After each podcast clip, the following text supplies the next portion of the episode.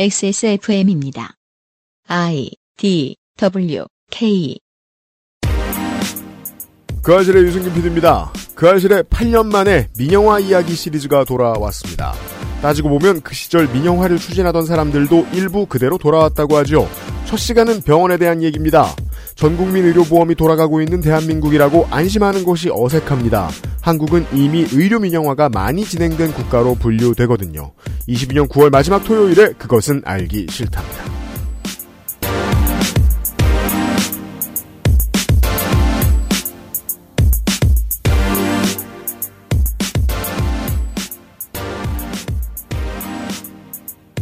잘 지내셨습니까? 지구상의 청취자 여러분, 주말에 인사드립니다. 저는 윤세민 에디터와 함께 있고요. 네, 안녕하십니까. 이 민영화는 슈레딩거의 고양이 같네요. 왜요? 그러니까 이제 민영화가 되는지 안 되는지 음. 가장 교묘하게 숨겨 놓잖아요. 고양이가 민영화라면 저는 당당히 말할 수 있습니다. 있죠. 음. 역산해 봅시다. 저하고 에디터 세대에서 말이죠. 저도 에디터도 정규직 오래 안 해봤잖아요. 네. 그래서 압니다.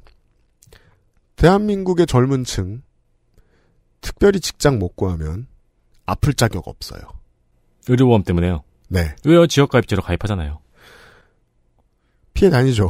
보면 또. 아니, 아니, 아니. 아, 가입 안 하면 안 되니까, 대한민국에서는. 아, 저, 그러니까 그 두 가지 단계를 말해야 돼요. 감긴 걸려도 돼요. 음, 심각한 병 걸리면 안 됩니다. 음, 크게 부러지거나 입원할 일이 생기면 안 됩니다. 음. 젊었을 땐. 너무 비싸요. 네. 언제까지? 실비보험 들기 전까지. 음, 아, 실비보험. 실비보험 아니라 다른 여러 가지 보험들이 있죠. 네. 암보험도 있고. 대한민국의 청취자 여러분. 그것도 안 들어도 되는 나라가 있다면 믿으시겠습니까? 아, 실비도 국가에서 해주는 데가 있어요? 실비의 존재가 의미가 없으니까. 어떤 어, 나라들은. 어, 아니, 근데 실비는 사실 약간 그런 성격이 있잖아요. 그니까 지금 그래가지고 지금 뭐 3세대라나 뭐 해가지고 음, 너무 보험사가 손해를 많이 보는 상품이어서 음, 그리고 국가가 실비보험은 보험사가 마음대로 못하도록 강제를 하고 있잖아요. 그렇죠. 그걸 조금씩 조금씩 풀어주는 과정이고 네. 사실 그 계산으로 치면은 보험사는 굳이 하기 싫다 그러고 이렇게 얘기를 해봐야죠. 실비보험이 들어가는 분야들이 있죠. 네. 어떤 수술도 있고, 건강 유지를 위해 하는 것들도 있고, 재활도 있고, 그렇죠. 그게 의료보험 급여에 들어가거나, 아니면 기본적으로 국가가 지원한다면, 음. 실비보험의 개념은 해체되죠. 음. 한국을 뺀 대부분의 OECD 국가입니다. 하나 더 빼야죠. 미국. 미국은 워낙 유니크하잖아요 포지션이. 그렇죠. 우리가 미국 때문에 생각 못한 게 있는 거예요. 한국보다 국가가 보장해주는 커버리지가 넓은 나라들은 되게 많다는 걸 말입니다. 근데 왜 이렇게 안 좋은 거를 미국 따라 하려고? 그게 민영화죠. 네. 우리는 이미 의료 민영화 어딘가에 있는 거예요. 여기서부터 이야기를 진행하도록 하겠습니다. 이번 주부터 어, 몇주 동안은 토요일에 각 분야의 전문가들을 모셔놓고 각 분야 민영화 얘기들을 좀 진행하도록 하겠습니다. 말이 엄청 많으신 분이라 이해가 잘 되실 겁니다. 음. 쉬지 않고 이것저것 얘기해 주시고 하셨습니다. 잠시 후에 만나보시죠. 그것은 알기 싫다는 눈 건강에 도움을 줄 수 있는 큐비엔 루테인 아스타잔틴, 남해에서 온 바다 보물 바보상회, 고전의 재발견 평산네이처 진경옥, 반려세제 깨끗한 생각에서 도와주고 있습니다. XSFM입니다. 눈을 위한 종합 건강기능식품 루테인 아스타잔틴 눈 건강엔 큐비엔 제조원 주식회사 한국 CNS팜 유통판매원 주식회사 헬릭스미스 네 진경호 팀장입니다. 저희 엄마요? 진짜 경자 옥자요. 충성 경장 진경옥. 세상의 모든 경옥을 위해 120시간 진하게 다렸습니다. 활력 있는 사람들의 이름 진경옥. 평산네이처 여보, 내가 제발 앉아서 해결하라 그랬지. 하루에 12번 청소할 수도 없고, 어우, 정 흘리는 사람 따로 있고, 청소하는 사람 따로. 지나가던 사람이 우리 집 와서 볼일 봐요. 공중화장실인 줄 알고. 수전에 물 때는 맨날 그 욕조는 누래지. 쟤들은 어쩜 그리 구석마다 잘도 찾아가 해도 해도 표도 안 나는 지 이거 대체 어째야 돼? 다른 생각하지 마세요. 오직 깨끗한 생각. 욕실엔 반려세제 클리바스. 깨생 광고. 가을 캠퍼를 위한 증정 이벤트를 합니다. 캠퍼 좋아요? 네. 이 캠핑은 어쨌든 간에 가서 설치하고 밥 먹고 좀 쉬다가 거두면 끝나는 거거든요. 그렇죠. 네. 그러니까 제가 안 가죠. 재밌어요, 그게. 네, 그리고 그렇대요. 일을 계속하니까 쉴 때 더 좋아요. 예, 그 우리 저 사무실의 사람 4명 중에 절반은 되게 싫어하고 절반은 좋아합니다. 네. 네. 근데 이게 이제 후처리가 이제 힘들잖아요. 비라도 오면 텐트도 말려야 되고 텐트 더러워지면 닦아야 되고. 그렇죠. 그리고 또 문제가 거기서 설거지를 하는 게 귀찮다는 거예요. 설거지 제일 귀찮죠. 네, 설거지 바켓을 들고 수도가까지 가서 거기 설거지를 하는데 또 잘 안 닦여. 음. 그럼 이제 속으로 생각해요. 아, 집에 가서 깨끗이 닦아야겠다. 네. 그리고 이제 다음 캠핑 때 후회하는 거죠. 맞습니다. 오쉣 이러면서. 그래서 2만 원 이상 구매 고객에게 2배 희석되어진 클리친 100ml 스프레이 용기와 클립이 5g짜리 20개를 증정을 드립니다. 원래 클리친은 10대 1로 희석해서 쓰거든요. 음. 근데 이것은 2배 희석이 되어진 겁니다. 그러니까 캠핑에서 쓰기 편하게 희석까지 해서 보내드립니다. 클리친이니까 캠핑에서 이제 고기 구워 먹으면은 음. 이제 불판이 난리가 나거든요. 네. 그 비싸게 주고 산 여러분의 화로. 거기 이제 스프레이로 칙칙칙 뿌려가지고 네. 기름기 녹여가지고 싹 닦으시라고 보내드리는 거고요. 클립이는 텀블러, 커피포트 20번을 닦을 수 있는 양입니다. 맞습니다. 원래 우리가 클립인 사면은 이렇게 유산균처럼 나오잖아요. 음. 엄마들 엄마들 먹는. 네. 먹으면 안 돼요. 네. 그거 이렇게 수푼으로 떠가지고 이렇게 물에 넣으면은 발포 세정이 되는 거잖아요. 네. 이거 이제 캠핑 가서 쓰기 편하시라고 5g짜리로 소분된 거 20개를 보내드리는 겁니다. 그렇습니다. 다만 주의하실 점이 있습니다. 알루미늄 제품은 조금 거무스러하게 부식이 될 수 있으니까 사용을 피하는 것이 좋습니다. 그렇습니다. 뭐 경질 연질 코펠 중에서 이제 알루미늄 코펠도 일부 있고 네. 그리고 일부 거의 쌩인데 음. 일부 알루미늄 재질의 텀블러도 있거든요. 그렇죠. 네. 사용을 자제하시고 스테인리스에 최적화되어 있습니다. 그렇습니다. 그래서 스테인리스 사시려고 깨끗한 생각 제품을 4만 원 이상 주문을 하시죠. 그러면은 광택제 500ml짜리를 줍니다. 어. 그래서 저는 딱 보고 어 이름에 Punisher 이렇게 써 있는. finisher죠. 그래서 저는 때를 응징한다는 것인가 그 생각했는데 어. 그 예쁘게 된 그러니까 깔끔하게 된 스테인리스의 표면을 반짝반짝하게 해주는 겁니다. 네, 네. 네, Punisher 아닙니다. 액세스몰에 있습니다. 액세스몰에 있습니다.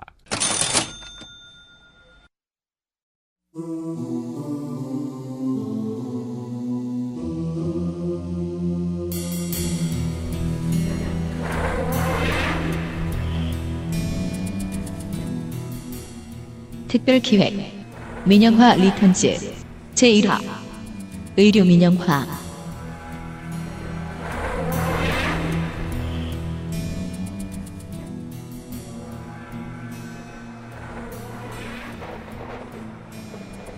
알려드린 대로 국감 전까지 이번 정부가 추진하고 있을 것이 분명한 여러 가지 분야의 민영화 문제에 대한 얘기들입니다. 이번 주는 하다 보니 이렇게 돼가지고 평일 방송에 이어서 주말에도 의료 문제를 얘기를 할 겁니다. 근데 오늘 얘기는 의료 민영화입니다. 도움 말씀을 주실 인도주의 실천 의사 협의회의 어, 정형준 정책위원장을 모셨습니다. 어서 오십시오. 예, 안녕하세요. 다양한 인터뷰 내용들을 봤는데 그 인터뷰마다 호칭이 다 달라요. 왜?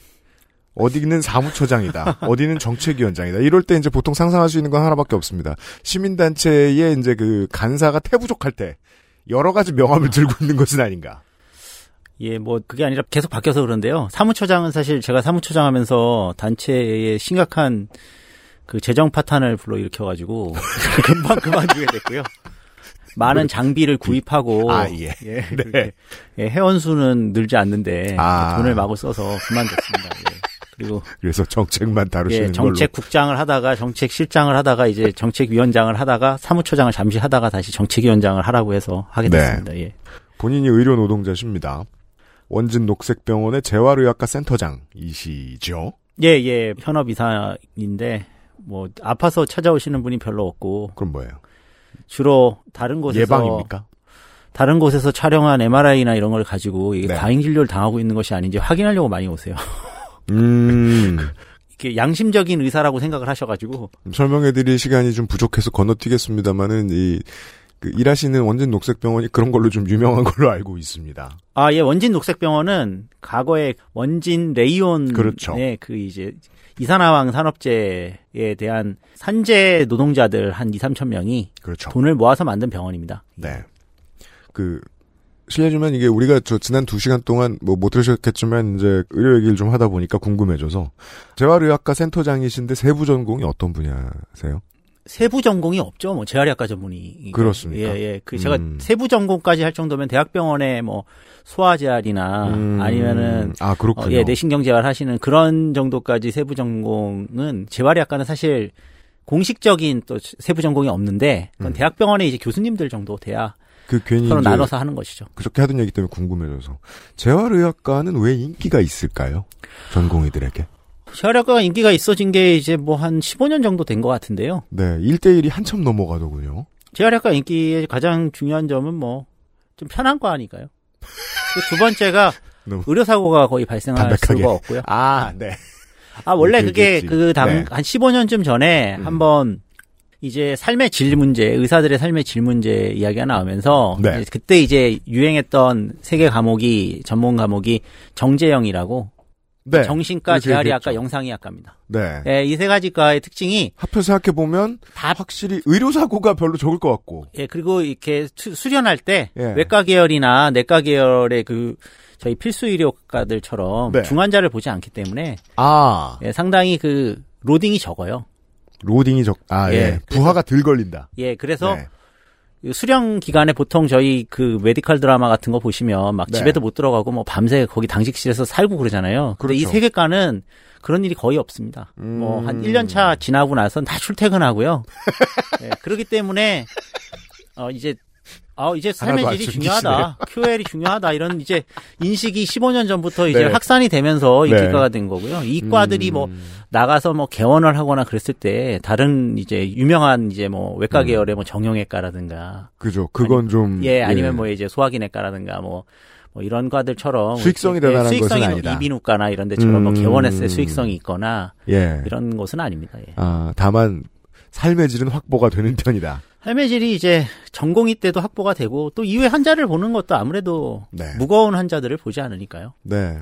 그래서 그 남는 시간에 시민단체 일을 하고 계시기 때문에, 어, 다른 이제 같은 예. 전공을 하셨던 분들에 비해서 삶의 질이 더 나을 거라 생각진 않습니다. 최근에 있었던 뉴스부터 좀 짚겠습니다. 예. 7월부터 이제 시작이 됐어요. 건강관리 서비스 인증제 시범 사업을 시행한다고 정부가 했고 지금 진행을 하는 거죠. 예, 맞습니다. 그게 그냥 아무 생각 없이 들으면 좋을 것 같다가 다시 생각해보면 좀 이상한 단어인 게 보통 국민들은 한국의 사람들은 뭐 국가가 건강관리 서비스의 주체라고 생각을 하거나 아니면은 뭐 난 주치의가 있는데 뭐 이 정도를 생각하면 국가든 우리 동네에 내가 자주 가는 병원이든 우리 개인정보 다 들고 있는데 무슨 인증을 또 해? 이게 무슨 소리죠? 아, 이게 두세 가지 단계를 이렇게 혼용해가지고 지금 하고 있는 건데, 중요한 건 어쨌든 건강관리 서비스 사업이라는 거를 정부가 이제 허용해 주려는 거고요. 우후죽순 정말 돈벌이로 건강관리 하려고 하는 사람들이 많이 들어오고 뭐 개인 건강정보도 마구 이제 수집하고 할 거라는 지난 한 10년간의 시민사회 단체 및 전문가들의 이제 비판이 있어서 사업이란 단어를 쓰신 건 민간의 비즈니스라는 말씀이시죠? 그렇죠. 민간의 비즈니스죠. 건강관리 서비스가 예, 여기서 이야기하는 건강관리 서비스가 이제 이명박 정부 당시에 이제 추진하려고 했던 것이고, 있었습니다. 네. 예, 건강관리 서비스 당시에는 법을 통과시키려고 했는데, 네. 두번 이제 당시에 두 국회의원이 음. 국회에 상정을 했다가 어쨌든 통과되지 못한 네. 이후로도 계속 이제 이 서비스 산업을 하고 싶어 했죠. 이게 민간이 하는 것이고요. 더 정확하게는 민간 보험사가 제공하려고 하는 민간 보험사가 예, 예, 예, 특정 상품입니다. 에드벌룬만 띄웠다가 사실상 정가 용어로 에드벌룬이 찌그러진다고 하죠. 뿌려 보니까 민간의 그 여론의 반응이 너무 안 좋아서 예, 맞습니다. 집어 넣었던 게 기억이 납니다. 그게 이제 10년이 넘어간 거예요. 예. 그리고 그걸 다시 시도한다는 거고요. 예, 그 당시 이제 그러니까 비판 지점들을 우리가 어 이제 인증을 해가지고 건실한 민간 사업자들만 하게 해줄게라고 하는 게 이제 이 윤석열 정부가 하는 이야기인데, 아, 사업체 인증 제도로군요. 예, 네. 사업체 인증 제도입니다. 그러니까 이 여기서 이야기하는 건강관리 서비스라는 것도 이제 제가 두세 단계라고 하는 게 네. 조금 더 설명을 하면 건강관리 서비스가 이름이 말이 건강관리 서비스인 것이지 네. 정확하게는 우리 이제 의료 서비스의 주변부에 있는 네. 뭐 투약 관리, 뭐 아니면은 생체 징후 관리, 네. 그 다음에 만성 질환이나 이런 거 관리할 때 뭐 운동 프로그램, 네. 식이 프로그램 이런 전반에 대한 관리를 하는 민간 사업 서비스를 말하는 거거든요. 이런 걸 병원 바깥에서 한다고 한국의 시민들은 상상해 본 적이 없을 것 같은데요. 그러니까 이제 이 서비스를 왜 그러면은 이명박 정부 때부터 민간 보험사를 위시한 이런 어, 자본이 하고 싶어 했느냐라는 네. 거는 이- 이게 한국에서 그냥 갑자기 생겨난 게 아니고 그럼요. 미국에서 하고 있기 때문입니다. 미국에 reference가 있다. 예, 미국에선 이걸 하면서 돈을 벌고 있으니까 한국에 그걸 그 사업 모델을 가지고 오고 싶어 했던 거죠. 이런 건강관리 서비스를 미국에서 이제 사실상 사기업들이 하고 있다는 말씀으로 들리는데 예, 민간 보험사가 주로 합니다. 그러면 그 보험사들은 고객들한테 뭘 해주는 게 건강관리 서비스인 거예요? 근데 이제 미국에서만 이 사실 민간 건강관리 서비스를 한다고 보시면 돼요. 네. 뭐 나머지 OECD 국가 대부분이 안 하고 있죠. 나머지 국가들은 다 이제 뭐 주치의 제도라든지 아니면은 우리 뭐 상식선에 있는 예, 병원이 그러니까 하는 건강보험이나 국가의료제도 하에서 이걸 하죠. 네. 예, 근데 이제 미국이 민간보험이 이 서비스를 하는 이유는 민간보험료가 엄청 비싸거든요, 미국이. 그렇죠. 네. 그래서 민간 보험사가 자신의 민간 보험료를 음. 깎아주는 방식으로 사실 하는 서비스입니다. 무슨 이야기냐면 음. 고위험군들을 건강 관리를 해서 병원에 가는 횟수를 줄이기 위해서 만든 서비스예요. 미국은. 음, 고객들이 이 비싼 보험에 든 사람들이 미국에 사는 사람들한테 그런 얘기 듣잖아요. 취업할 때 이제 다른 조건 다 중요한데 어떤 건강보험 가지고 있느냐 그 회사가 예, 민간보험 걸 뭐를 결정한다고. 가입시켜주느냐. 왜냐하면 자기 주머니에서 나오기엔 너무 큰 돈이니까. 예, 그렇죠. 그러면 이제 그 돈을 매달 받고 있는 거대한 보험사들이 있을 텐데 그 보험사들 입장에서는 이 고객이 나한테 매달 큰 돈을 주는 고객이 건강해야 보험 상품의 수익성이 늘어나니까. 예, 병원을 많이 안 가면 안 갈수록 돈을. 거는 거예요. 그러면 사실상 그 국가가 해야 할 캠페인 같은 걸 이 돈을 많이 버는 보험사들이 대신하고 있겠네요. 예. 건강하게 잘 지내시면 뭐 뭘 해드릴 수 있습니다. 뭘 해드릴 수 있습니다. 이런 식으로. 그리고 건강관리 서비스를 가입하면 보험료를 10% 깎아드립니다. 음. 예, 뭐 에더나 뭐 이런 이제 유명한 네. 민간 보험사에 보험 상품을 가입하면 깎아드립니다. 이렇게 하는 거죠. 가게의 입장에서는 선택하지 않을 수 없는. 그러니까 미국에서는 충분히 선택할 수 있습니다. 왜냐 미국에서는 의사를 한번 미국에서는, 만나는 네. 것도 뭐 400불을 내야 되는 나라기 때문에 음. 뭐 이런 서비스 정도가 그 가격 대비로는 되게 성능이 좋다고 느낄 수 있어요. 네. 다른 예. 나라들 대부분의 공공보건의료를 거의 실현하고 있는 대부분의 주요 선진국가, 뭐 가까운 뭐 일본이나 대만 같은 나라에서는 절대 하지 않을 일이죠. 이걸 확실히 정리하죠. 많이 알아보셨을 테니까.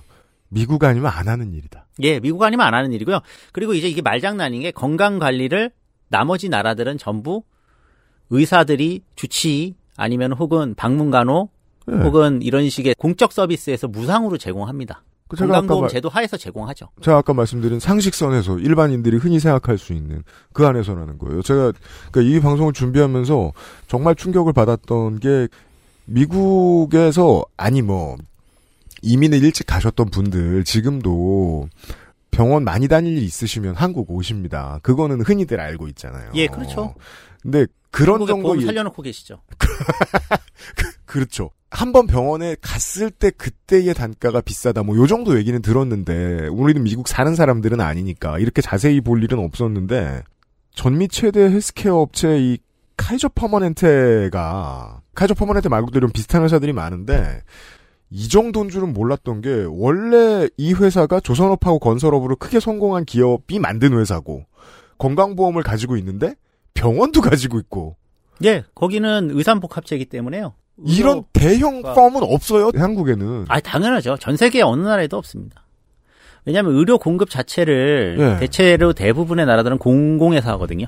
그 보험- 사적에서 사적 예. 공급을 하는 나라가 별로 없어요. 근데 이제 한국이 미국보다도 사적 공급률이 더 높은 나라거든요. 그렇습니까? 예, 민간 병상이 한국이 거의 뭐 90%이고 음. 기간수로는 95%가 민간 공급이거든요. 미국 같은 경우에도 이제 민간 공급이 다 하면 한 기간수로 한 70% 병상에서 한 72, 3% 정도 될 겁니다. 그러니까 미국은 이제 뭐 미국 그 보험병원이라고 하는 베테랑 호스피탈이나 그렇죠. 주립대 병원들이나 이런 것들이 되게 병상을 많이 갖고 있고요. 어 맞습니다. 예, 그래서 예, 예. 공적 서비스 병상이 그래도 않- 꽤 있는데 예, 10개 중에 한 3개인데 우리는 사실 병상으로 뭐 따져도 10개 중에 하나거든요.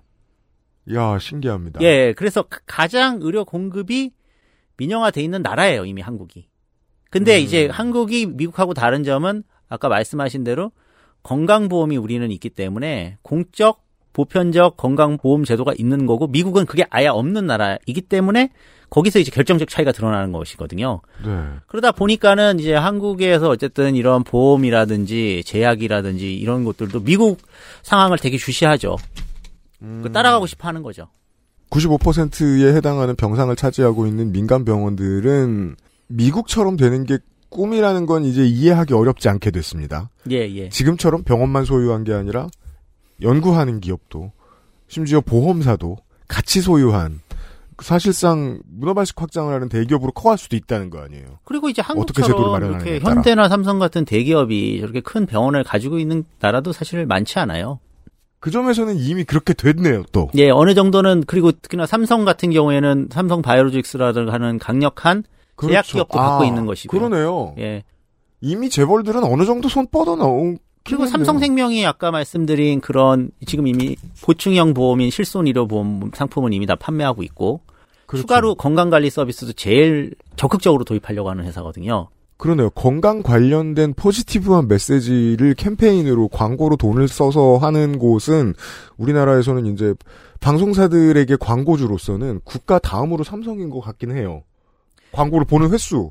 그래서 보면. 지금 말씀하신 대로 지때 이명박 정부 때 건강관리 서비스법 논란이 있을 때 제일 네. 많이 나왔던 이유가 이게 다 삼성의 요구, 삼성의 로비에 의한 것이 아니냐는 의심을 제일 많이 받았던 거예요. 당시에도. 삼성의 입장으로 생각을 해봐도 병원과 생보도 지금 이미 삼성은 연결이 돼 있는데 그 외에 금산분리 원칙도 꽤 깬 기업이기 때문에 그렇죠. 병원을 의료 서비스를 매개로 되게 다양한 상품을 한꺼번에 연계할 수 있는 힘이 생기겠네요. 삼성이 그렇게 이제 하려고 해서 여러 가지를 추진했다고 하는 증거들이 또 많이 있습니다. 옛날에 삼성생명에서 만든 보고서라든가 삼성 그 연구소에서 나온 자료들이 네. 이제 한국에서도 보충형 보험이 이제 건강보험하고 경쟁하는 경쟁형 보험으로 가서 민간 보험 시장을 이렇게 확대시킬 수 있다 이런 보고서들이 다 있죠. 건강관리 서비스는 ULS랑 결합해가지고 뭐 원격 의료랑 뭐 약 택배 배송 이런 거랑 결합해가지고 훨씬 더 시장이 커질 것이다 이런 보고서들이 다 있어요. 시장이 열리기만 하면 빠르게 튀어나갈 로드맵은 되게 오래전부터 꾸준히 준비해왔다는 말씀이신 그렇죠. 거아니에요 그리고 이제 삼성이라고 하는 기업이 조금 더 옛날 이야기를 하면 음. 지금 이제 저 강북 삼성병원이 옛날 이제 고려병원인데 네, 그렇죠. 고려병원이 이제 1969년 70년에 이제 개원한 병원입니다. 그렇군요. 당시에 이제 한국이 그렇게 잘 살지 못하던 시절에 박정희 정부 시절에 네. 저 병원이 이제 그 이병철 회장의 큰 사위 음. 그러니까 큰 딸의 남편이 의사였어요. 음. 그래서 이제 그 분을 원장으로 해가지고 만든 병원인데 당시 저 병원 자체가 음. 고위직 부자들을 위한 럭셔리 병원으로 만든 거거든요. 당시로는 되게 고급 병원으로 고려병원이라고 하는 병원을 지은 겁니다. 그 당시로 말하면 서울 시내 아주 좋은 터니까요. 그리고 1970년은 방송 들으신 분들 생각해 보시면 한국이 1977년에 직장건강보험을 도입했고 그 전에는 특히나 의사를 만나는 거는 돈 있는 사람들이 부르는 게 값이었기 때문에 아. 예 결국 그러니까 마음대로 할 수 있던 시절, 그러니까 미국처럼 의료를 공급할 수 있던 시절에 삼성이 이미 1970년에 국내에서 가장 좋은 병원을 만들었을 정도로 의료 사업에 깊은 관심과 관여를 하고 있었다는 점을 말씀드릴 수 있죠. 기업을 크게 하는 입장에서는 이걸 시장으로 보기 시작하면 그렇게 매력 있을 수가 없는 모양이에요. 왜냐하면은 이제 건강과 관련해서는 이것도 이제 동의를 하시겠지만 이것이 이제 한계가 없습니다. 그러니까 이 욕망의 한계가 없어요. 이거를 지금도 뭐 줄기세포부터 시작해서 뭐 안티에이징, 항노화 이런 이야기들까지 막 팽창시킬 수 있고 네. 그러니까 내가 음. 뭐 더 건강해질 수 있고 더 건강해질 수 있는 거잖아요. 그렇죠. 이런 부분이 있고 두 번째는 이 사업의 또 다른 특징이 되게 선의로 포장을 할 수가 있어요. 병원을 한다고 하면 음. 제약 산업을 한다고 하면 어 저 사람 돈벌이를 하기 위해서라고 생각하기 전에 내가 국민 건강과 인류 생명에 이바지하기 위해서라고 할 수 있는 거죠. 되게 이미지가 좋아요. 예를 들면 삼성병원이 그 일원동에 있는 저 큰 병원이 네. 삼성생명 공익재단이 가지고 있는 병원이거든요. 근데 저기는 이제 삼성에서 사장도 보내는 말도 안 되는 병원인데 저 삼성생명 공익재단이 운영하는 병원이니까 그당 예전에 메르스 때 문제가 생겼을 때 지금 이제 이재용 회장, 그 당시 이제 이재용 부회장이 나와서 국민 사과를 했단 말이에요. 그렇죠. 근데 그 이상한 거죠. 보통 외국에서는 대기업이 병원을 한다고 하면 자신네들이 이렇게 기부를 해서 그것이 어떤 특정 사회복지법인이 그걸 운영하고 그 사회복지법인 이사장이 나와가지고 뭐 사과를 할 수 있겠지만 그러면 삼성생명 공익재단의 이사장이 이재용이거든요. 음. 그럼 이재용 씨가 삼성생명 공익재단 이사장으로서 가질 수 있는 거는 병원 사업한다고 하는 이미지가 있고 또 하나는 삼성생명 공익재단이 삼성생명 전체 주식의 한 5%를 갖고 있어요. 네. 그럼 5%에 대한 의결권을 아무런 상속세나 아무것도 내지 않고 이재용 회장이 가져가는 거죠. 보통 그러니까 그런 식으로 네. 이제 다 이용해서 가져가는데 만약에 이 삼성생명 공익재단이 다른 사업을 하면서 그렇게 막대한 주식을 가지고 있다고 하면 음. 어떻겠습니까? 그러니까 이 어떤 건강 바이오 산업의 두 가지 측면 중에 대단히 포장하기가 좋은 점 이런 네. 것들을 다 노리고 있다고 저는 생각합니다.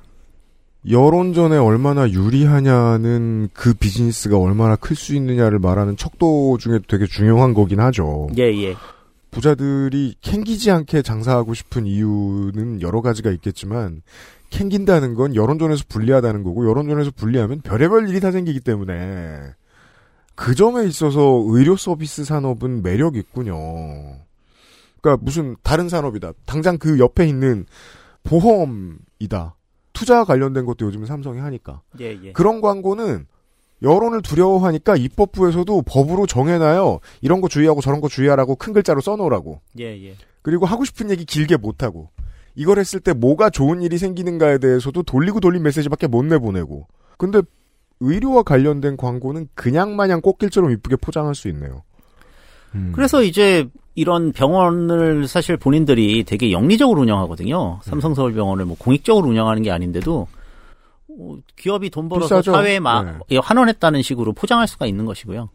그리고 좋은 일 한다고 이제 계속 이렇게 선전할 수 있는 거죠. 그 저는 그게 재밌었던 게 아직 민영화가 많이 진행되지 않은 분야라고들 한국 시민들은 흔히 생각하는데 그래도 top 5 중에 이 삼성의료원이나 아산병원은 흑자가 나잖아요. 이미. 이미 흑자가 나죠, 당연히. 뭘 사회가 사회가 환원해줬구만 돈을 뭘 사회에 환원한다는 것인지. 음. 그리고 한국의 이 병원들이 진료 수익이 나지 않는 곳들조차 부대 사업으로 다 수익을 남길 수 있기 때문에 근데 보통 장례식장 뭐 예 주차장 주차장 뭐, 주차장이 그렇게 센지 몰랐어요. 내부 임대 사업도 그리고 상당한 수준이고 그 아산병원 같은 데는 지하가 전부 쇼핑몰이지 않습니까? 아 그거를 작년인가 재작년에 팬데믹에 손님 없을 때 틈타 서울대병원이 따라했더라고요. 쇼핑몰을 만들었더라고요. 아니 뭐 서울대병원이 그런 걸 따라한 지는 오래됐습니다. 96년인가 한국 병원 최초로 네. 어, 그 소아병동 1층에 아, 네, 그렇죠. 버거킹 입점시킨 게 아 그래요? 버킹 몰랐네요. 아직 그 이제 소아과 병동에 있는 아이들 중에 소아백혈병 환자들이나 음. 이런 애들이 많잖아요. 걔들이 얼마나 햄버거를 먹고 싶겠어요? 그렇죠. 아, 아, 예, 예, 예. 그런 식의. 예, 근데 그게 정말 그 의사들이 차마 애들한테 권해줄 수 없는 그런 식품을 판매하는 패스트푸드 가게를 그 지하에 입점시켰던 그래서 이제 그걸 서울대병원 노조에서 아마 강하게 아마 문제 제기를 계속해가지고 결국 쫓아냈거든요. 음. 그런 말도 안 되는 짓을 국가 최고의 국립대병원이 했던 나라입니다, 이 나라가. 지금은 그 비슷한 자리에 던킨이 있더라고요. 그 이외에 저도 한번 예전에 그쪽 또 가봤더니 뭐 제과점이 있고요. 네, 그렇죠. 그러니까 계속 뭔가 이 의료의 본류라고 할 수 있는 국민의 권리인 이 건강 유지 그리고 건강 관리를 위해서 공적 서비스를 제공할 생각이 아니라 이걸 어떻게 사업화해 가지고 수익을 더 올릴까 이것만 계속 생각을 해왔던 거예요. 국립대병원이 그 정도니 뭐 삼성의료원이나 아산병원이 어떻게 운영을 했겠습니까? 음. 한국에 사는 시민들이 이제 의료 민영화에 대해서 가지고 있는 편견. 예를 들면 제가 생각하는 거는 우리는 아직 그 정도는 아니다. 라고 생각하시는 분들도 많고 그 실제로 큰 병 없이 살고 있는 월급쟁이들이 동네나 사무실 근처 병원 가서 내는 돈은 여전히 적단 말이죠. 시민들의 느낌은 그 이상을 넘어갈 수가 없습니다. 호기심은 그 이상을 넘어갈 수가 없습니다. 그런데 우리가 이제 어제하고 그제 시간에 숫자를 많이 얘기했듯이 숫자를 얘기하면 진실이 많이 드러나는데 한국의 건강보험 보장률이 64.2%라는 게 이게 2019년 기준이랍니다. OECD 평균에 한참 모자란다는 보도를 몇 번 보고 제가 그때부터 머릿속에 불이 켜진 거예요. 이게 대체 무슨 소리냐. 보장성이라는 거는 우리가 실제로 100만 원 정도의 의료 서비스를 받았을 때 네. 이제 이 건강보험 아니면 국가나 사회가 제공하는 공적 시스템이 얼마를 제공하느냐인데 음. 그게 이제 한 63% 정도, 63만 원을 제공하고 제가 37만 원을 내야 된다라는 이야기예요. 환자 부담금을 예, 뭐 환자 그런 식이야. 부담금 및뭐 예, 그게 뭐 예. 다른 무엇이 됐든지 그걸 이제 총체적으로 계산한 값인데요. 근데 이제 그렇게 이야기를 하면 국민들이 미리 조금 더 이야기할게. 한국에서 그런데 왜 그러면 이렇게 그 OECD에서 가장 거의 미국 다음으로 음. 낮은 수준의 보장성인데도 국민들이 이렇게 크게 문제를 생각하지 않느냐. 그러니까요. 괜찮다고 생각하냐. 예. 건강보험. 그건 두 가지 측면이 있는데 먼저 첫 번째로는 하나는 미국하고 맨날 비교하기 때문이거든요. 미국에 이민 간 사람, 미국에 유학 간 사람, 뭐, 아, 뭐 네. 미국에 유학 간 사람 뭐 배 아파서 응급실 갔더니 음, 뭐 천불 냈다, 이천불 냈다, 뭐 천불이 뭐예요? 만불도 낼 수 있어요 거기는. 음. 뭐 그런 것들 그러니까 멀쩡한 나라들 다 냅두고 계속 지옥이랑 비교하고 있다. 정말 망가질 대로 망가진 데랑 예. 저희도 많이 망가져 있는데 음. 서로 비교하면서 이제 위안을 삼고 있는데 그렇게 되는 게 이제 한국에서 대부분 해외 유학을 가거나 뭐 아니면 또 이- 가족들 중에 이민을 가 있거나 하는 곳이 미국이 많기 때문이고요. 그렇죠. 예, 자연스럽게 이제 한국이 미국과 이제 연결성이 크기 때문에 그런 거예요. 그게 하나가 있고 음. 두 번째는 우리 이제 고령층이나 이런 분들은 건강보험 제도가 이제 전국민 건강보험 88년 전에 경험이 있어요. 음. 돈이 많이 들어갔을 때 경험이 있습니다. 아플 때 집안이 망하는 것을 예. 목도한. 그런 경험들 때문에 이제 많이 좋아졌다고 생각하는, 그러니까 좋아지고 있- 음. 있었던, 있었던 거기 때문에. 근데 이제 그렇게 생각해 보면 어떻게 납득할 만한데 음. 아무리 그렇다 치더라도 이제 한국이 뭐 G8 국가를 바라보고 뭐 뭐 G10 들어간다고 말하는 이 상황에서는 그런 주요 국가들하고 비교했을 때 너무나도 엉망진창이라는 거고 그게 말씀하신 어, 그 예, 예. 수치로 정확하게 드러나는 거죠. 그 당시에 2019년 기준으로 OECD 평균이 80%라고 하는데, 그죠? 그러면은 이 OECD 평균에는 아마 미국이 들어가 있을 테니까 예, 그걸 많이 예. 깎아먹고 있고요. 많이 깎아 먹었으니까 미국 빼놓으면 한참 더 올라갈 거라는 사실이에요. 그렇죠. 일본 같은 경우에는 90% 정도 되고요. 그죠? 그렇게 대만도- 우리나라보다 훨씬 잘하고 있는 나라들이랑 비교를 해봐야 된다는 거죠. 예, 대만도 90% 정도 되죠. 만약에 보장성이 90%가 되면 지금 우리 국민들이 실손보험에 거의 4,500만 명 정도가 가입돼 있거든요. 저도 있죠. 4천만 네. 명 정도가. 음. 그런 보험에 가입할 이유가 없죠. 보충형 보험에 가입하게 된 이유가 보장성이 낮기 때문에 음. 내가 현금으로 내야 되는 부분을 커버하기 위해서잖아요. 그렇죠.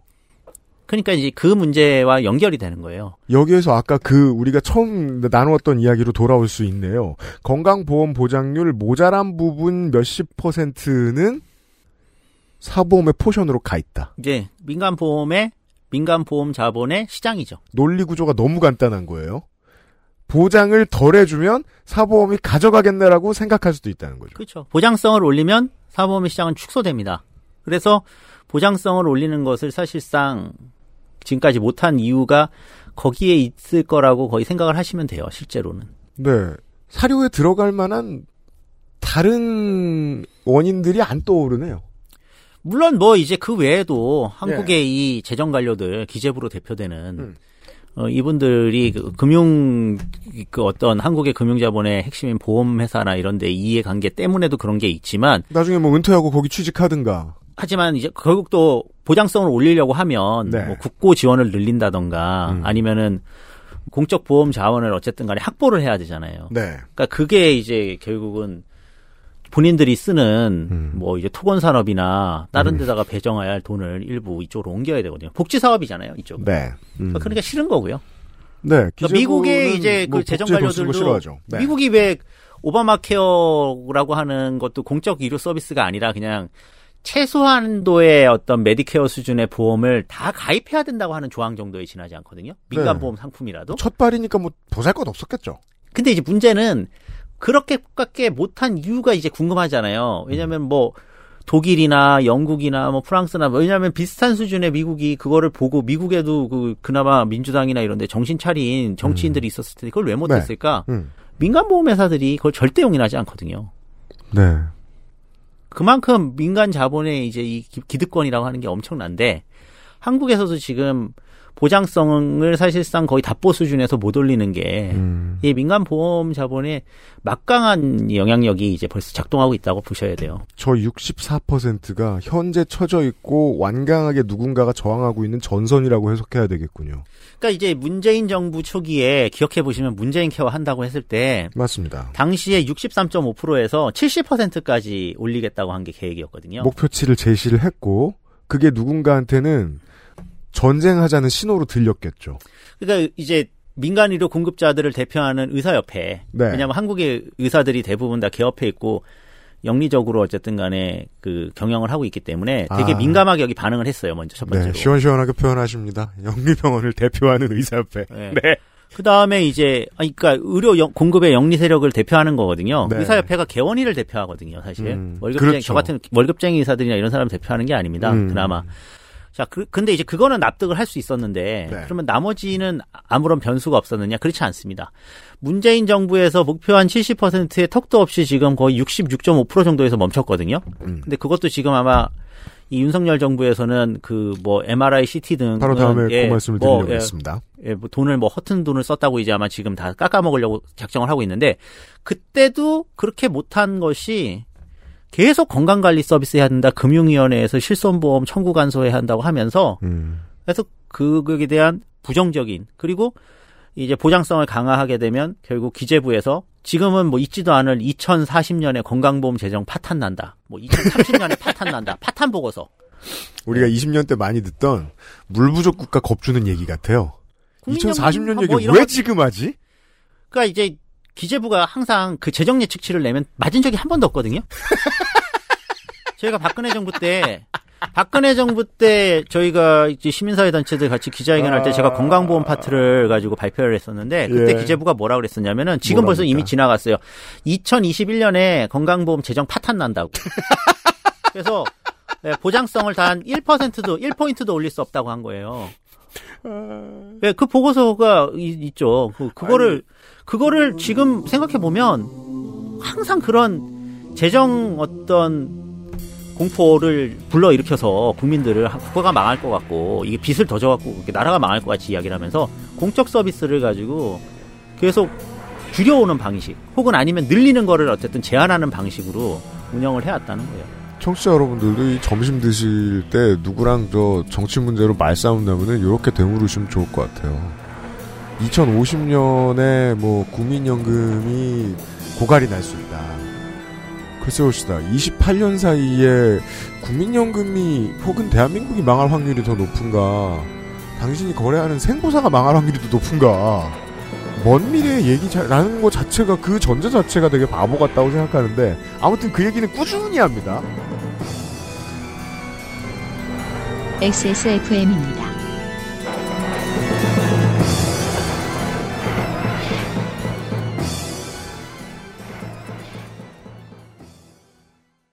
건강기능식품 광고입니다.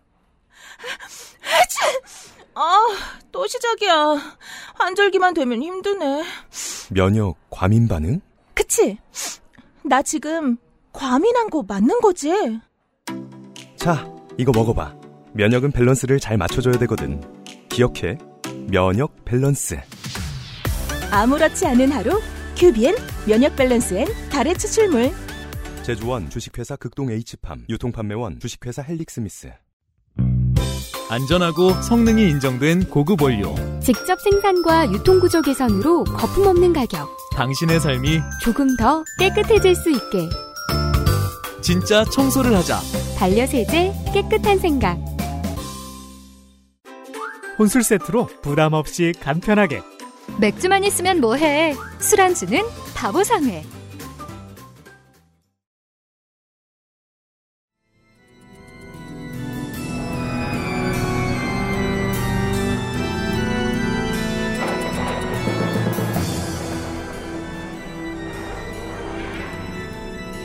개혁을 하고자 했을 때 내부의 적이라면 지난 정권으로 말할 것 같으면 기재부나 금융위가 있었을지도 모르겠다. 아까 하던 말씀으로 그 다음 얘기를 이을 수 있습니다. 보건복지부를 장관 어렵게 드렸단 말이에요? 대통령 엄, 아, 없나, 아직? 예, 아직 네. 임명이 안 됐고 아, 그렇죠. 죄송합니다. 지금 이 기재부발 지금 차감께서 이제 후보자인데 27일에 청문회를 한다고 합니다. 예. 그 보건복지부 대통령 업무 보고는 해야 되니까 했겠죠? 이분이 하셨어요. 네, 이달에 한 모양입니다. 예. 워딩 보죠. 과잉 의료 이용을 야기하는 초음파 MRI 등 급여화 항목에 대해 철저히 재평가하겠다.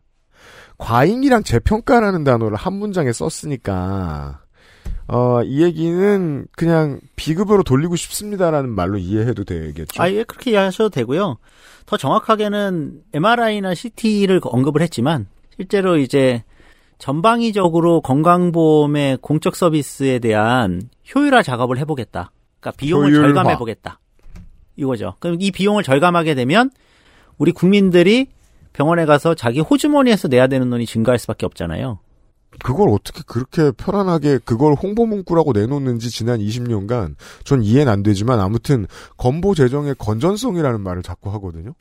이제 과잉 진료에 대한 문제는 해결을 해야죠. 근데 이제 과잉 진료에 대한 문제를 건강보험의 보장률을 떨어뜨려서 해결한다는 것도 넌센스고요. 과잉 진료 부분은 사실은 공급자가 유발하는 거거든요. 과잉 진료를 당하고 싶어하는 국민이 어디 있습니까?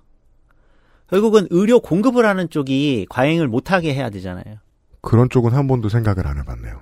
의료라고 하는 부분은 이게 정보 불균등성이 엄청 심하거든요. 그렇죠. 그래서 어, 우리가 이제 보건 경제학이나 이런 데서 미국 같은 나라에서도 이게 공급자 주도 시장이라고 이야기를 합니다. 그러니까 그럴 수밖에 없겠네요. 예, 뭐 제가 예를 들어서 지금 오셨는데 네. 아유 이거 머리 MRI도 찍어보셔야 되고 복부 CT도 찍어 큰일 나겠는데요. 어 하면 다 찍을 수 있는 거잖아요. 뭐 네. 그리고 뭐 치료도 뭐 훨씬 더 많이 해서 뭐 매일 와서 도수 치료하시고 체해 충격파도 여기저기 하시고 하면서 막 하, 하면 막 한도 끝도 없는 거예요. 네. 그러니까 이제 이것을 어느 정도 적정하게 자원을 배분해서 공급할지 때문에 공적 공급을 하는 거거든요. 근데 이제 한국처럼 민간 공급을 하게 되면은 그런 장벽들 자체를 설계할 수가 없으니까 결국 개인 부담금, 본인 부담금으로 그걸 설계할 수밖에 없어요. 돈 있는 사람은 그래 너 돈 많으니까 많이 서비스 받아. 돈 없는 사람은 내가 돈이 없어서 못 받는 거죠. 네. 그래서 이런 비급여 제도 같은 것들을 운영하는데 음. 과잉 진료를 해결하기 위해서는 사실은 보장성을 획기적으로 올려야 돼요. 그래서 보장성을 획기적으로 올리고 이런 선택적 영역에 있는 비급여를 전부 급여로 바꾼 다음에 네. 건강보험공단이나 심사평가원이 그걸 들여다보고 과잉 문제를 해결을 해야 되는 거죠. 그러니까 거꾸로 이야기하고 있다는 걸 제가 이 말씀드린 요지예요. 음. 과잉 진료 해결을 위해서 비급여를 늘린다는 거는 아, 네. 과잉 진료를 더 부추기겠다는 뜻이거든요. 이제 어느 정도는 이해가 됩니다. 그 점에 있어서 이제 그 심사평가원을 지적하기도 해요. 수가를 자세히 해석할 능력이 부족하거나 너무 성의 없게 하는 거 아니냐. 이제 한국의 심사평가원의 문제점을 뭐 오늘 이야기하면 이것도 뭐 몇 시간 이야기해야 이건 되는데. 그렇죠. 너무 긴 얘기라 자- 간단하게만 좀. 예. 근데 이제 중요한 부분은 심사평가원이 사실 할 수 있는 부분은 건강보험 급여에 대한 평가밖에 못 하거든요. 네. 예, 비급여 부분을 어떻게 평가합니까? 그거는 본인이 돈- 돈 내고 그냥 진료한 건데요. 그건 영역에 없잖아요. 할 예, 수 있는. 예, 그리고 몇 번을 했는지도 사실 체크가 안 되고요. 아, 보고할 이유가 없는 건 보고 안 되는 거군요. 그렇죠. 왜냐면 심사평가원의 간단한 이야기는 건강보험에서 돈을 받기 위해서 청구를 했을 때 심사평가원의 기록이 넘어가는 거죠. 그럼 말씀해주신 흔히 많이 받는 비급여, 체해 충격파, 도수치료, 허구한 날에도 그건 뭐 알 수도 없고요. 더 나가서 그걸 심사평가 한다는 것도 넌센스입니다. 그렇죠. 왜냐하면 그거는 그 이- 임상에서 결국 결정하는 거잖아요. 네. 그러면 이제 이제 그런 질문을 하실 수 있을 거예요. 그럼 그거 외국에서는 어떻게 하느냐? 예, 예, 예. 외국에서는 인두제, 1차 진료는 대부분 인두제나 정액제예요. 그러니까 의사가 많이 행위를 공급한다고 해서 돈을 더 벌지를 않아요. 그러니까 필요한 사람한테 필요한 만큼 하게 돼 있어요, 그냥. 한 달에 얼마? 이렇게 생각하시면 돼요. 1년에 내가 저 의원에 등록했으면 돈 얼마, 저, 내가 등록돼 있어서 하나도 안 아파도 돈은 받는 거예요, 의사가. 등록제거나 그렇게 돼 있어요, 1차 진료는. 대부분이. 한국의 성급하고 남을 못 믿는 정서에는 잘 맞지 않네요.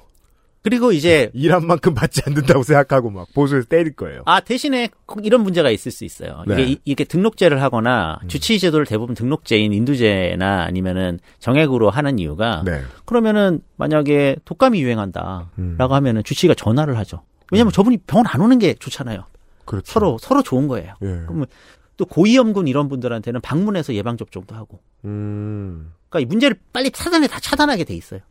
한국은 그런 거 불가능하지 않습니까? 대신에 그래서 이제 영국에 유학 갔다 온 분들이 네. 한국 일을 좋다고 하는 게 영국에 가가지고 열 좀 나서 가면 음. 아 그래 그 아프신 거 알겠어요. 근데 지금 이 상황을 제가 봤을 때 바이러스 감염 같으니까 물 많이 드시고 그냥 좀 집에서 푹 쉬세요. 이렇게 이야기를 하니까 이제 짜증이 나는 거죠. 주사도 안 놔주고 약도 안 주니까요. 감기기에 적극적으로 뭘 해주는 나라는 흔치 않다고 들었습니다. 그렇게 된 이유가 거기 있는데 그 그래서 건강 에 관련된 의료 서비스와 관련된 치료 결과가 나쁘냐고 하면 그렇지는 않아요.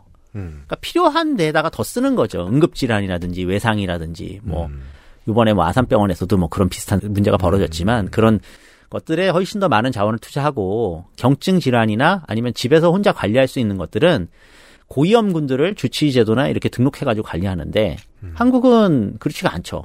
그러니까 이, 이 시스템 하에서는 많이 공급하면 공급할수록 이익이니까 비급여가 많으면 많을수록 또 무조건 이득이거든요.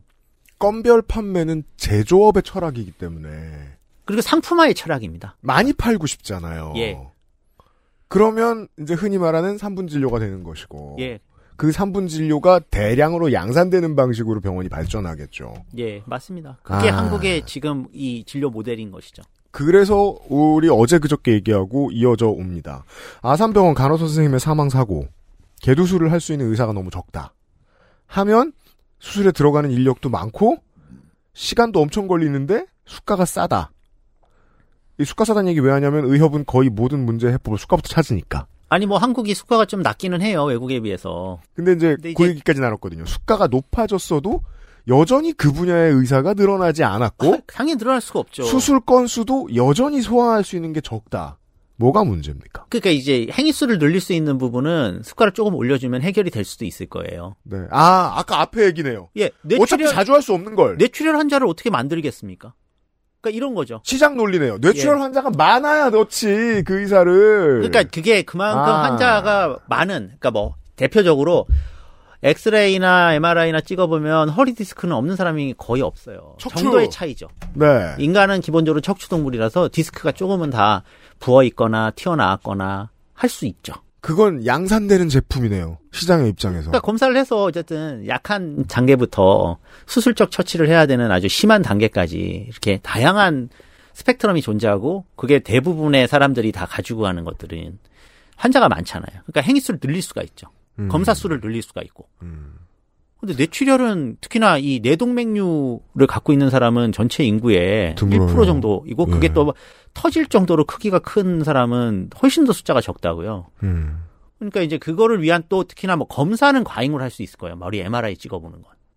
그렇죠. 예.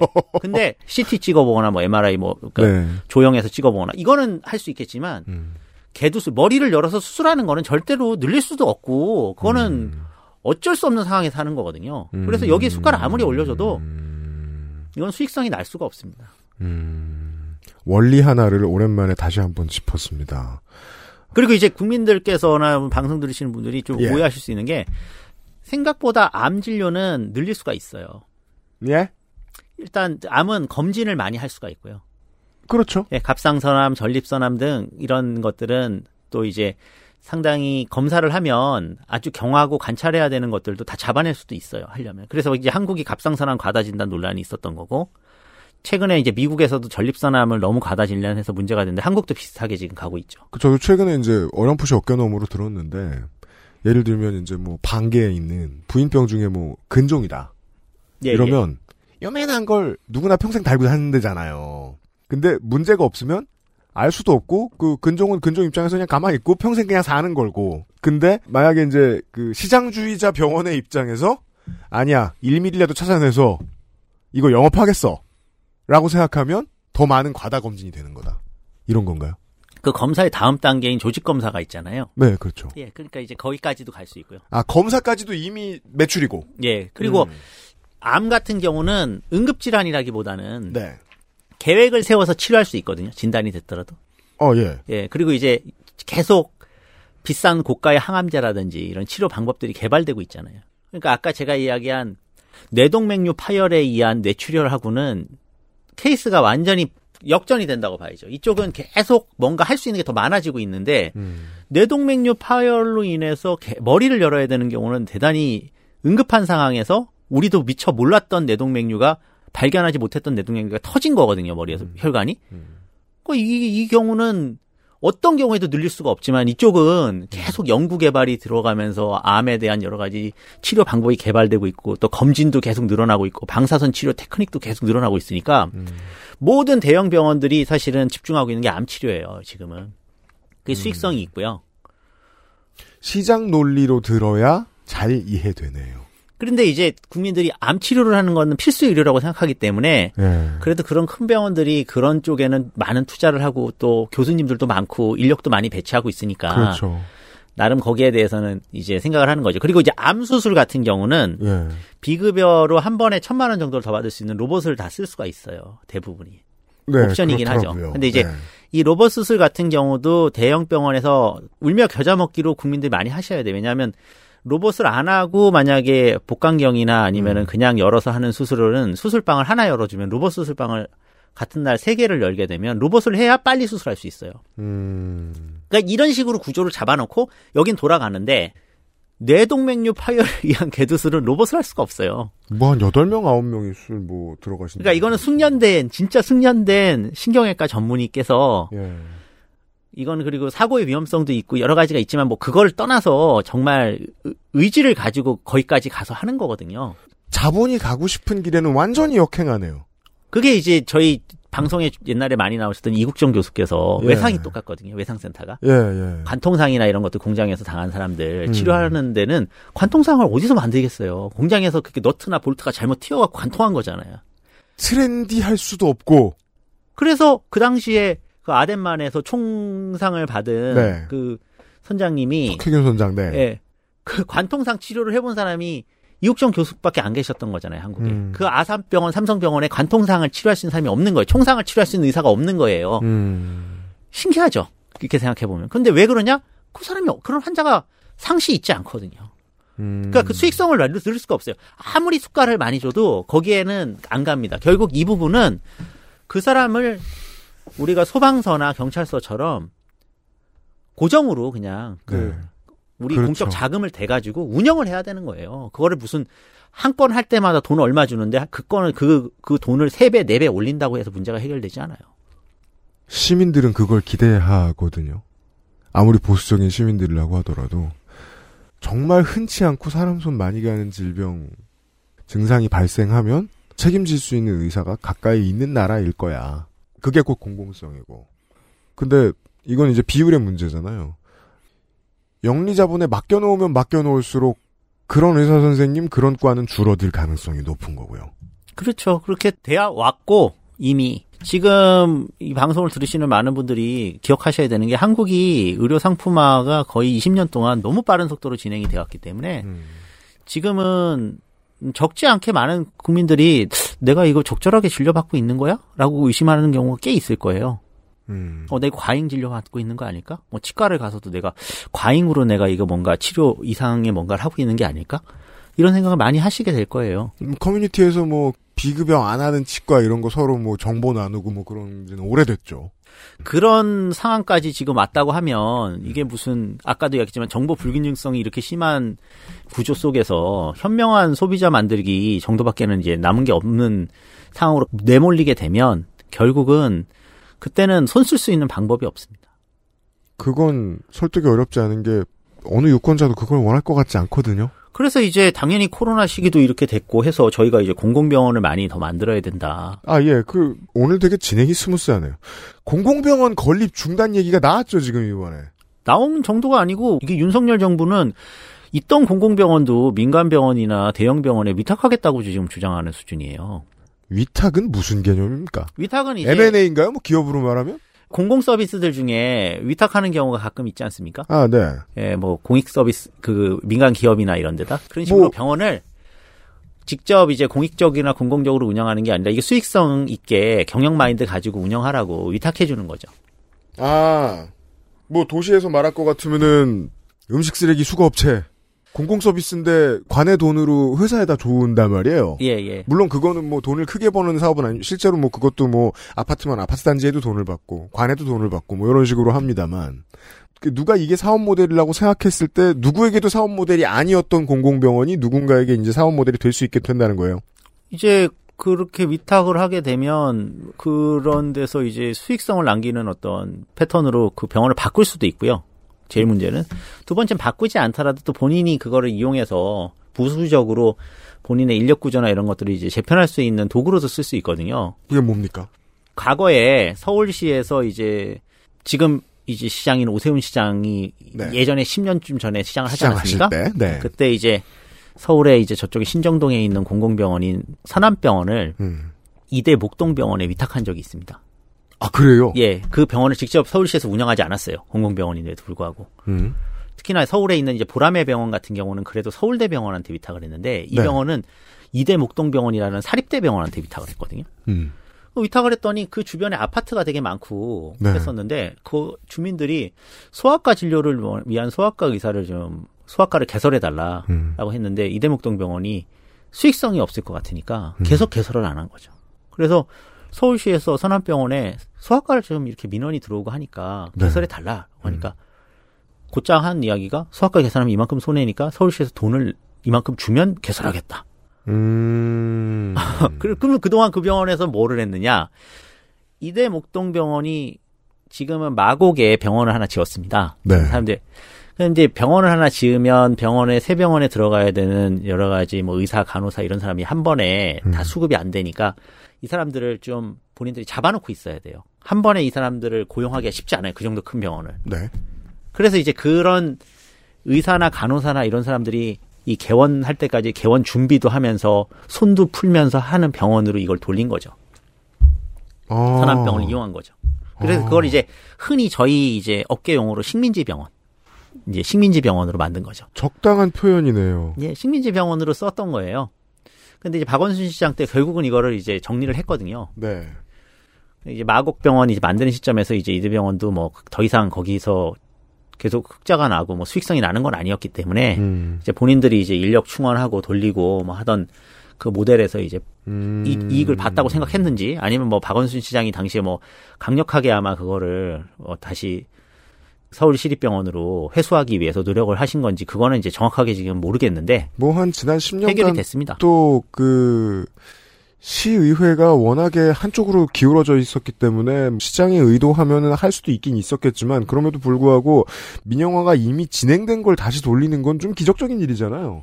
하기도 아주 어렵고 근데 그 과정이 한 4년이 걸렸어요, 제가 알기로. 만약에 이대 병원에서 이제 아니야 우리 돈 잘 벌어 그랬으면 소송으로 갔으면 불리하거든요. 그리고 관은 이- 그 이전에 무슨 그 위탁 계약을 할때 네. 오세훈 시장 때 위탁 계약을 할 때 그게 기간이 좀 길게 명시가 돼 있었던 걸로 기억이 돼요. 음. 그래서 그거 가지고 또 이대목동 병원이 반발하고 하면서 계속 그게 한 4년을 싸우다가 결국은 음. 그 위탁 권한을 회수를 했죠. 지금은 이제 서울시 의료원과 이제 산하에서 이제 같이 운영을 하거든요. 네. 그러니까 이제 그 아무래도 지역 주민들이나 음. 시민들의 어떤 요청이나 이런 것들에 좀 민감한 그래도 지역 공공병원으로서 활동을 역할을 하고 있는 거죠. 저는 이게 공공병원 건립 중단이라는 게 그냥 뭐 더 지으려고 blueprint를 만들어 놓은 걸 백지화시키겠다 정도로만 생각했는데 있는 공공병원도 그렇게 스며들게 할 수도 있군요. 예를 들어 뭐 8년 전에 경상남도의 홍준표 도지사가 들어왔습니다. 그리고 그때 어디였죠? 경남의료원 진주의 병원이었죠. 진주 의료원을 폐원했어요. 그걸 아예 없앴잖아요. 예, 없앴죠. 근데 이거 이제 지금식으로 분석하면 대신에 그 병원에 잘 팔리는 과들만 우겨 넣어서 다른 영리병원이 들어올 수 있게 해준다는 방식일 수도 있다는 거 아닙니까? 그렇죠. 여러 가지 그러니까 이제 수익성을 아까도 첫 번째로 수익성을 더 갖추는 방법으로 해서 운영할 수도 있고요. 네. 수익성을 운영하지 않더라도 식민지 병원화 해가지고 본인의 이제 본원 그러니까 메인 병원의 운영 시스템에 끼워 넣어가지고 인력 구조라든가 이런 것들을 구조 조정하는데 중간 다리로 쓸 수가 있어요. 그러네요. 아 이게 이게 이제 정확히 구조 조정용으로 쓸 수도 있다. 예, 심요. 그리고 야. 이제 너 이제 말 안 듣는 아니 노동조합 뭐 하고 이런 사람들 한직으로 보낼 때 쓸 수도 있고요. 마- 많은 방법으로 이 사용할 수 있어요. 위탁병원은. 하나의 병원이 위탁병원으로 서울에 있는 병원인데 어디 순천의 병원을 하나 얻었다 치죠. 거기가 이미 평판이 좋아가지고 뭐 병상 가동률이 상당히 높고 장사도 좀 되는 그런 곳이다. 그러면 보통 이제 우리나라 기업들이 하는 방식으로 얘기할 것 같으면 노조 전임자부터 긁어보내는 충분히 가능합니다. 그뭐 과거에- 기업처럼 되니까요. 아니, 마- 과거에 그 대기업 병원들이 그런 것들을 많이 했어요, 사실. 음. 대, 그러니까 큰 병원들 중에 재벌이 재단인 병원들이 네. 그렇게 많이 해왔죠. 음. 삼성서울병원 같은 경우에는 원래가 삼성 자체가 네. 노조를 불허했으니까 삼성서울병원은 그런 식으로 아예 세팅을 해가지고 만들었고요. 음. 아산병원도 뭐 만만치 않고. 네. 예, 뭐 이제 그니까 그 대형 병원들은 또 자, 기네들 나름의 그런 어떤 경영 테크닉 가지고. 근데 아산병원도 되게 수많은 네트워크 병원을 가지고 있어요. 강릉에 아산병원 있고요. 정선에도 가지고 있고요. 아. 예, 거기도 비슷해요, 사실 내부적으로는. 네. 그러니까 보통 제조업 대기업처럼 돌리고 싶으면 얼마든지 그렇게 할 수 있다. 예, 그렇죠. 사실상 계열사로 볼 테니까 이미 다 본사나 다른 데에서 실력을 이미 드러낸 사측 노무사들 그리로 가는 거 일도 아니란 말이죠.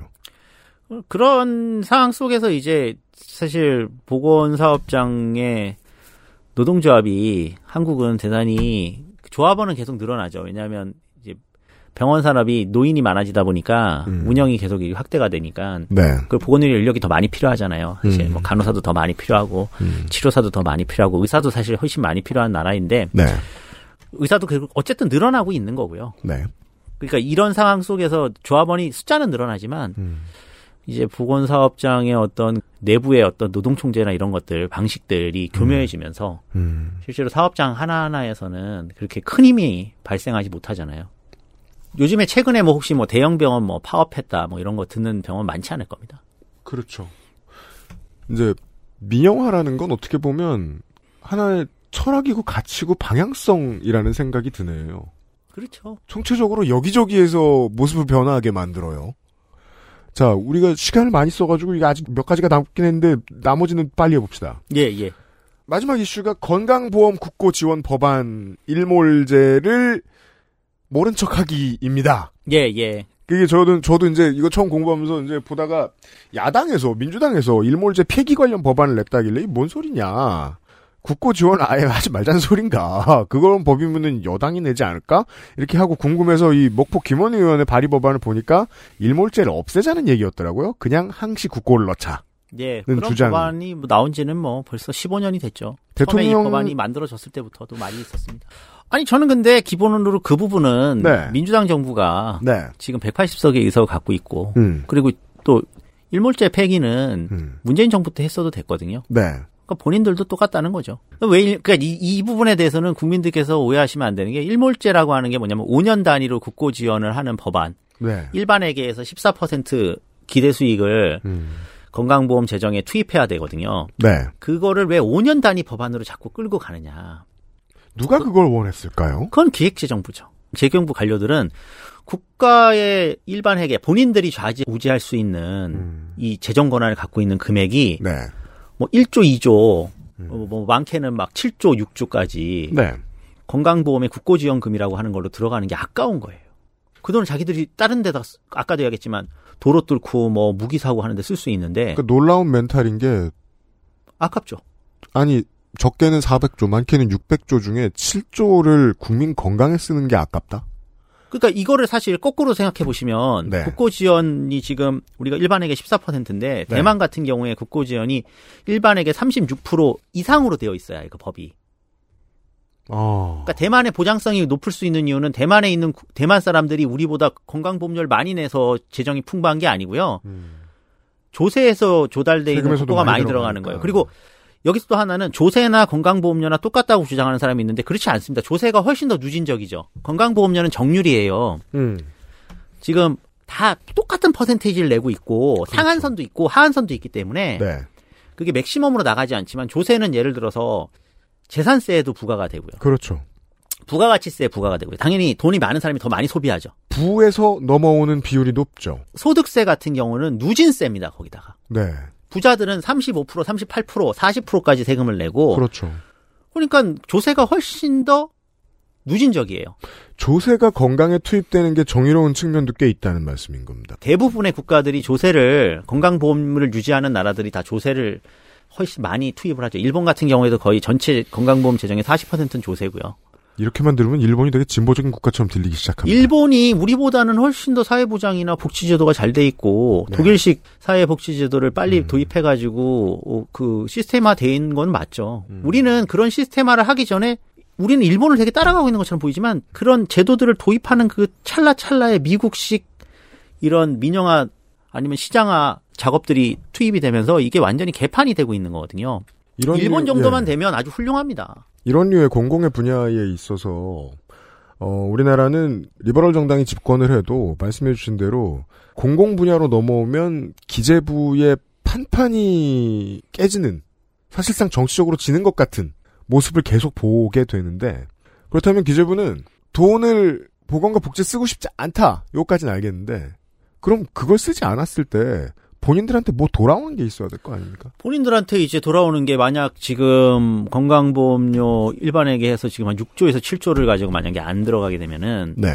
저희 건강보험이 지금 거의 20조가 지금 누적 흑자가 있음에도 불구하고 2, 3년 안에 음. 완전 파탄이 나서 우리 국민들이 똑같은 서비스를 받는 재정을 만들려면 보험료를 거의 10% 이상 올려야 될 거예요. 음. 그러니까 개개인으로는 보험료 맨날 월급 고지서에서 음. 10% 이상 나가는 거 보셔야 될 거고요. 그다음에 그렇게 안 된다고 하면 보장성이 떨어질 수밖에 없죠. 네. 그러면은 뭐가 좋냐면 민간 보험이 좋은 거죠. 아까도 이야기했지만 음. 민간 보험이 좋고 본인들 기재부 관료들이 이후에 사모펀드 관리한다든지 아니면은 이후에 가서 그 가는 뭐 삼성생명이나 그런 금융권 갔을 때 좋은 거죠. 본인들하고 다 좋은 거예요. 그러니까 이 금융 관료들이나 금융권에 있는 사람들 좋은 거죠. 결정권을 가질 만큼 승진한 모피아의 입장에서는 복지를 늘리지 않는 것이 본인들에게 직접적인 잭팟으로 돌아올 수 있다는 설명인 겁니다. 그죠? 예, 그것도 가능하고 또 개념적으로도 본인들이 이제 그 민간 금융의 어떤 확대, 네. 전반적인 확대, 시장의 확대 이 부분이 이제 뭐 금융위원회나 이런 쪽에 몸담았던 사람들의 공통된 이해관계이기 때문에요. 음. 이거를 공적 서비스로 돌리게 되면은 사실 행정 관료들이 훨씬 더 많은 파워를 가져가잖아요. 그걸 뭐라- 싫어하더라고요. 뭐랄까요. 공익의 측면에서 볼 때는 놀랍도록 근시안적이거든요. 이웃들은 병원을 예전보다 더 못 가서 고통받을 가능성이 높고 보험료가 올라가면 공공보험에 대한 여론 자체가 되게 부정적이 되기 때문에 건강보험을 무너뜨리기가 쉽습니다. 건강보험을 무너뜨리면 지금도 3분 진료인데 보통 사람들은 막 1분 진료, 30초 진료 이렇게 보게 될 가능성도 높고 전체적으로 사회가 불행해질 거예요. 본인 한 사람 잘 산다는 대가로. 그러니까 가계 의료비가 증가할 수밖에 없죠. 공적 서비스에 투여되는 거잖아요. 건강보험에 대한 국가의 지원을 줄인다는 거는 사실 네. 그만큼을 우리가 개개인이 다 n분의 1 해가지고 뭔가 내야 된다는 걸 이야기하는 거기 때문에 근데 아까도 이야기했지만은 조세가 훨씬 더 누진적이고 훨씬 네. 더 정의로운 어떤 재정 확보 전략인데 네. 그 부분을 가지고 그렇게 훼손시키는 것 자체는 심각한 문제죠. 근데 이, 이 부분은 어쨌든 어, 지금 기재부는 그래서 보장성을 축소하고 네. 아마 국고지원금도 줄이고 싶어 할 테지만 음. 이거를 일몰 법안을 폐지하는 것까지는 아니지만 건강보험 국고지원 법안을 무시하고 가기에는 음. 역풍이 너무 커서 음. 지금 윤석열 정부도 그렇게까지 하기는 쉽지 않을 겁니다. 대신에 이제 그렇게 계속 뻗ting기면서 사회적 압력이나 국제적인 압력 수준에서 봤을 때는 아까 제가 말씀드린 대로 대만은 36% 이상 이런 식으로 설계를 계속 바꿔서 올라가고 있거든요. 전 세계 음. 어느 나라든지 고령화가 되면 될수록 노동 인구 줄어들기 때문에 국고지원 늘릴 수밖에 없어요. 네. 이 부분에 대해서 저항하는 거라고 저는 생각해요. 저항이 적당한 표현인 것 예. 같습니다. 그래서 우리는 일본이나 독일이나 뭐 프랑스나 이제 국고지원 계속 늘리고 있는 이런 나라들하고 달리 음. 기재부 관료들이 끝까지 버티면서 네. 아, 이것도 안 해줄 것처럼 하다가 조금 그냥 고정거 정도 유지하면 음. 고맙지 이렇게 해주려고 지금 계속 장난을 치고 있다 이렇게 저는 봐요. 음. 여론과 정치적인 거래라는 건 그렇게 하는 거잖아요. 하나 조금 좋은 거 보여준 다음에 뒤로 더 큰 걸 뭘 가져가고 싶어 할 텐데 그건 아마도 아니 근데 저는 여기서부터는 상상력이 끊어지는 게 이미 한국은 95%가 영리병원 병상이라면서요.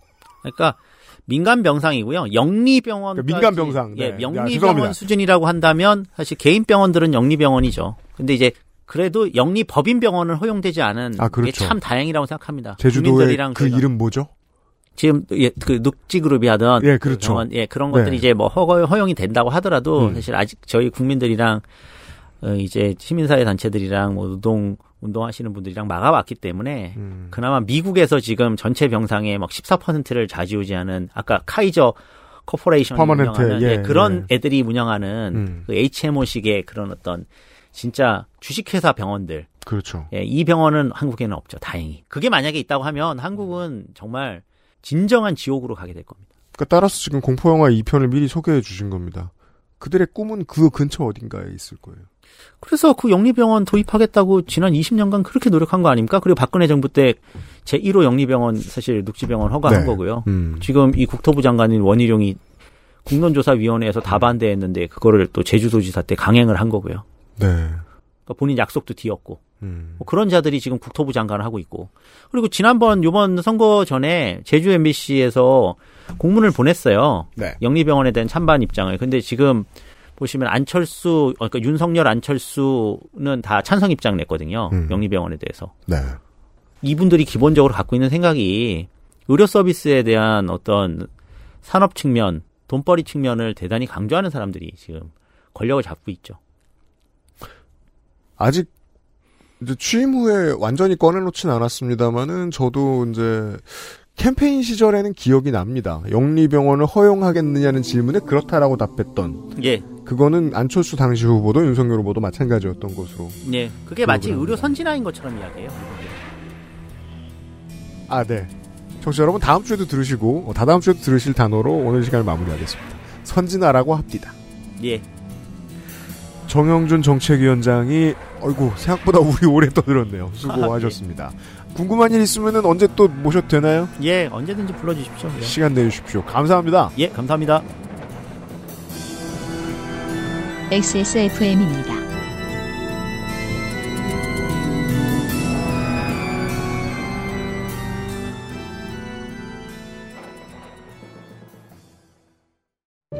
진경옥은 물을 타지 않습니다. 진경옥은 대량 생산하지 않습니다. 진경옥은 항아리에서만 중탕합니다. 진경옥은 엄선된 원료만 사용합니다. 진짜를 찾는다면 진경옥입니다. 고전의 재발견. 진경옥. 평산 네이처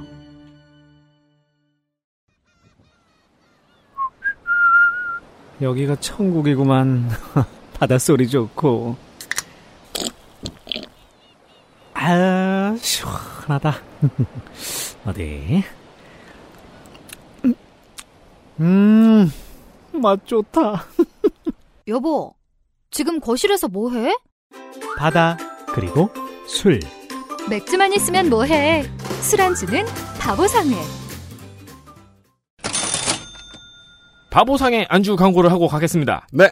각종 산지에서 걷어올린 고퀄의 안주, 방건조 오징어, 아기꼬리포, 오징어 잎 등 다양한 제품이 총망라되어 있습니다. 저도 이제 그 이번에 추석 때 놀러 가려고 이만큼 사다 놓고 어 자가 격리하면서 다 처먹었죠. 자가 격리할 때 짱이에요. 개짱. 아 근데 저는 되게 속상했어요. 아 이- 이렇게 쓰려고 샀다기엔 너무 비싼데. 그리고 풀쌀 풀쌀 때도 짱이에요. 근데 맛있긴 했어요. 요즘 유행하는 술집 있잖아요. 역할맥. 뭐예요? 아 그래요, 그래요, 그래요, 네네. 그래요. 그 그래요. 역할맥의 할머니가 그려져 있는 맥주집. 그 네. 역할맥의 원조가 이리시. 이리시가 지금 익산인가? 네. 거기는 엘베강이라는 술집이 원조잖아요. 아 그래요. 네, 그 술집이 원조예요. 음. 그 엘베강의 유명한 안주가 오징어 잎이었대요. 아, 왜 술집은 다 전북에서 퍼지는 거죠? 그 오징어 잎을 바보상에서도 만나보실 수 있습니다. 훌륭합니다. 요거 그냥도 드시는데 집에서 버터에 한번 굴려 드셔도 괜찮아요. 좋습니다. 프라이팬에 돌려가지고. 혼술 세트와 단품들로 이루어진 다양한 구성입니다. 음흠. 마트에서는 당연히 볼 수 없는 합리적인 가격이에요. 그렇습니다. 네, 왜냐면 품질도 굉장히 좋거든요. 네. G4 같은 건막 미치겠어요. 어, 요즘은 손님이 오시면 웬만한 걸 다 배달 음식으로 해결하거나 픽업으로 해결하실 수 있죠. 네. 유일하게 안 되는 분야가 여기입니다. 그렇죠, 그렇죠. 이것만 따로 챙겨 놓으십시오. 액세스몰에 있습니다. 바보상의 안주예요. 아스트랄 뉴스 기록실 뉴스 아카이브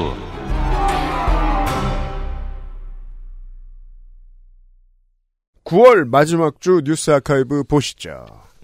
작년 이맘때 일입니다. 뭡니까? 작년 9월 23일. 음. 23일에는 국민의힘 대선 후보 2차 방송 토론회가 열렸죠. 그랬군요. 그때 아직 후보 결정 안 됐을 때였군요. 맞습니다. 그 새록새록한 이름들. 음.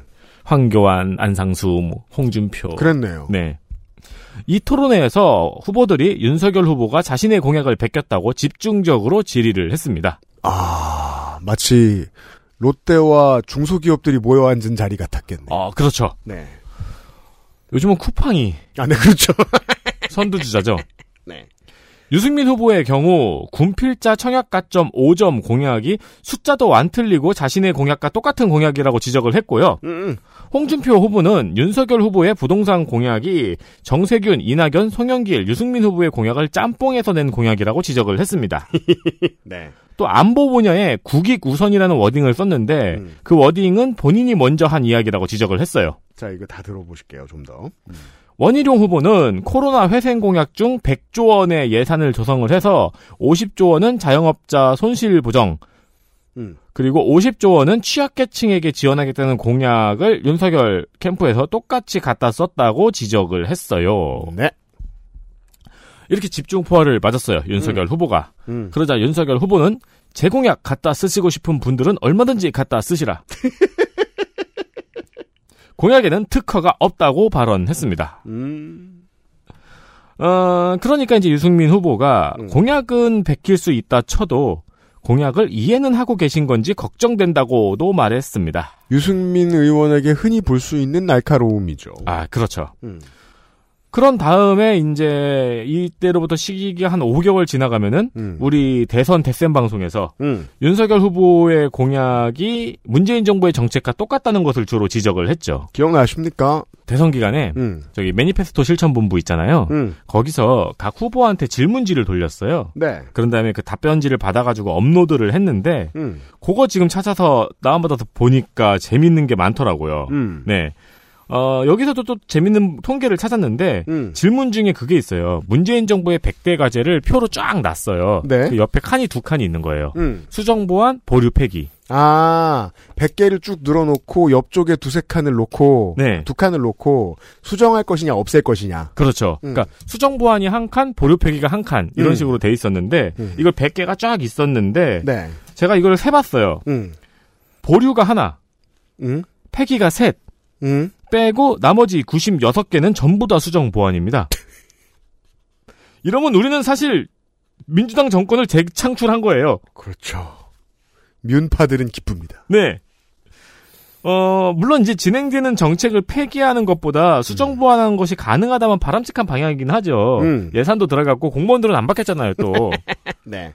근데 우리가 대선 기간 윤석열 캠프 그리고 지금 윤석열 정부에서 맨날 하는 말을 떠올려 보면 뭔가 이상하죠. 음. 반문에 목숨을 걸었잖아요. 그렇죠. 지금도 무슨 말만 하면은 전 정부의 실책이 어쩌고저쩌고 맞습니다. 전 정부에 쌓아놓은 빚이 어쩌고저쩌고 이런단 말이에요. 네. 그냥 문재인이 싫어서 대통령이 됐고 문재인이 싫어서 정권을 차지한 사람들이 됐죠. 네. 근데 이, 이 정권이나 이 공약이나 이런 것만 보면은 우리는 그냥 정권을 재창출했어요. 그렇죠. 너무 좋죠, 사실은. 네. 공약 이행률을 생각하자면은 지금은 말하기에는 아직 좀 이른 시기죠. 네. 근데 이미 이 이른 시기에 후퇴한 공약이 상당히 많습니다. 음흠. 일단 말이 많았던 소상공인 천만 원 기초지원금 지급. 음. 그리고 여기에 손실보상 50조 원을 투입하겠다. 네. 이것도 은근슬쩍 100조 원에서 50조 원으로 줄어든 건데 음. 천만 원은 600만 원으로 후퇴를 했고요. 음. 50조 원도 23조 투입에 그쳤습니다. 네. 앞으로 추가 지원이 또 있을지도 모른다. 뭐 그런 희망 같은 희망들이 많이 있는데요. 음. 근데 기사들을 잘 한번 살펴보시면은 네. 논조들이 그래요. 뭐 중기청 아니면 뭐 중소기업, 뭐 소상공인 이제는 지원보단 체질 강화.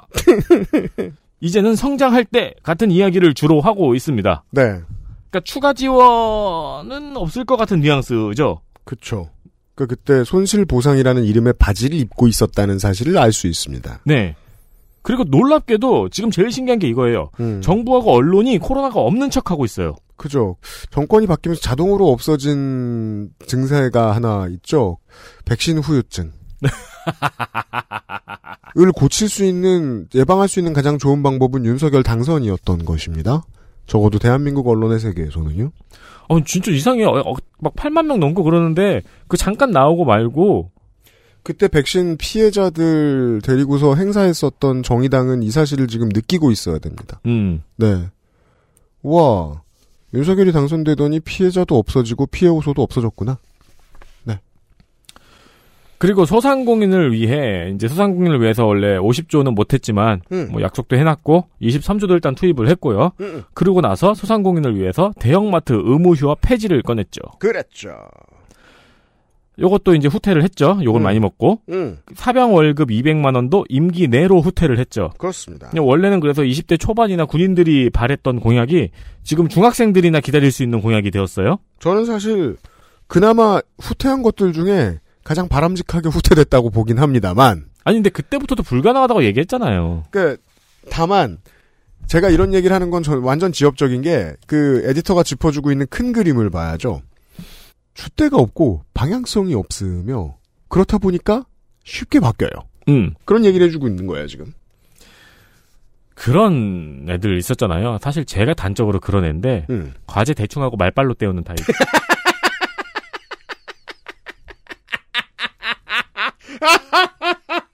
그죠? 배운 게 없으니 아는 게 없고 아는 게 없으니 읊을 게 없어요. 네. 네, 딴소리 나는 거예요. 근데 그 말빨도 진짜로 말을 잘해서 말빨로 태우는 타입이 있고 음. 그냥 그냥 그냥 뻔뻔하게 나가자 파가 있었어요. 음. 돌이켜 보면은 부동산 공약 같은 경우에는 지금 시장이 너무 급변했으니까 음. 아직 판단하기는 조금 이르다고 할 수 있어요. 음. 근데 시장이 급변하는 동안 깠잖아. 그 그건 어떻게 변했냐면 이렇게 변했죠. 사람들의 너절함을 최대한 끌어올리는 방향으로 부동산 관련된 아젠다를 펼쳤다, 프로파간다를 펼쳤단 말입니다. 네. 더 오르게 하겠다. 음, 음, 음. 더 시장의 자율에 맡기겠다. 임기 초에도 그렇게 얘기했어요. 근데 지금 너무 떨어졌잖아요. 네. 죽고 싶도록 떨어졌잖아요. 음. IMF 때보다 거래가 더 안 됩니다. IMF 때보다 거래가 더 안 된다는 건 무슨 뜻이냐면요. 어, 10만 명 사는 동네에서 하루에 집 하나 겨 거래되면 잘 된 거란 소리예요. 음. 서울 기준으로. 이건 거의 당장 쿠바로 도망가야 하는 사람 정도만 거래할 수 있었다는 거예요. 거래 용도도 당연히 있잖아요. 네. 왜냐하면 집엔 돈이 많이 묻히니까 그 용도가 아예 사라졌다는 뜻입니다. 미친 듯이 빠르게 집값이 빠지고 있다는 얘기죠. 4개월 전에 새로 들어온 정부가 집값을 올리겠다고 충분히 말한 직후부터 계속. 그래서 이제 말이 바뀌었죠. 집값의 안정화를 이루어내겠다. 앞으로도 계속. 야, 이 되는 대로 하는 게 한계가 있지. 여긴 한계가 없어요, 지금. 되는 대로 말 떨어낸 게. 그리고 일기 신도시 재건축도 후퇴를 했죠. 음. 네, 요것 때문에 받은 표도 꽤 많을 텐데. 음. 이거는 뭐 2024년까지 계획을 세우겠다 그랬죠? 그러니까 이거는 제가 그때는 제가 지적을 했는지 모르겠는데 그것 때도 좀 이상했거든요. 이런 얘기를 한국인들은 좀 어색해해요. 보통 인류가 건물을 지을 때 나무를 쓰는 데는 다 이유가 있어요. 더 튼튼하거든요. 음, 음. 나무 뒤에 만들어진 나무 뒤에 나온 그 어떤 자재보다 튼튼해요 여전히. 네. 불개미만 안 맞으면 됩니다. 그래서 보통 나무집 많이 허가해주는 나라에서는 재건축 연한이 100년입니다. 아, 그렇구나. 나무가 안 들어가면 보통은 이제 철제, 네. 철골로 들어가면 50년입니다. 음. 그래서 한국인들한테는 50년이 있는 거예요 언제나 머릿속에. 음. 콘크리트의 구조 연한 그리고 또 내부에 가스관하고 저 뭐냐 전기선 휘는 거 뭐 이런 거 다 따져가지고 네. 보통 35년 30년 줍니다. 그랬으면 일기 신 도시는 새로운 계획을 세울 필요가 없어요. 어차피 재건축 대상이 됩니다. 네. 이게 뭐가 이상해? 재건축한다고 홍보를 왜 하냐고. 이상하지 않습니까? 저를 뽑아주시면 12월 25일이 크리스마스가 되게 하겠습니다랑 뭐가 다르냐는 거예요. 그렇죠. 그러니까 그리고 2024년에 마스터 플랜을 세운다고 했잖아요. 2024년에 계획이 나, 그러니까 뭐가 뭐가 진행되는 게 아니고 그때까지 계획을 발표하겠다고 했잖아요. 그땐 이미 재건축이 돼요. 음, 30년이 지나서. 그리고 이명박 정권 때 겪었습니다만 집값이 내려가면 3, 4년씩 계속 내려가기 때문에 어차피 그때 안 지어요 사람들이 지으려고 안 한다고. 음. 아이고 참. 어쨌든 공약 이행률을 확인하기에는 아직 조금 이른 시기이지만 그 사이에 꽤나 많은 공약 이행률을 확인할 수가 있었습니다. 네. 그러니까 가만 보면은 지금 공약을 만들고 있는 것 같은 느낌이 세요. 네.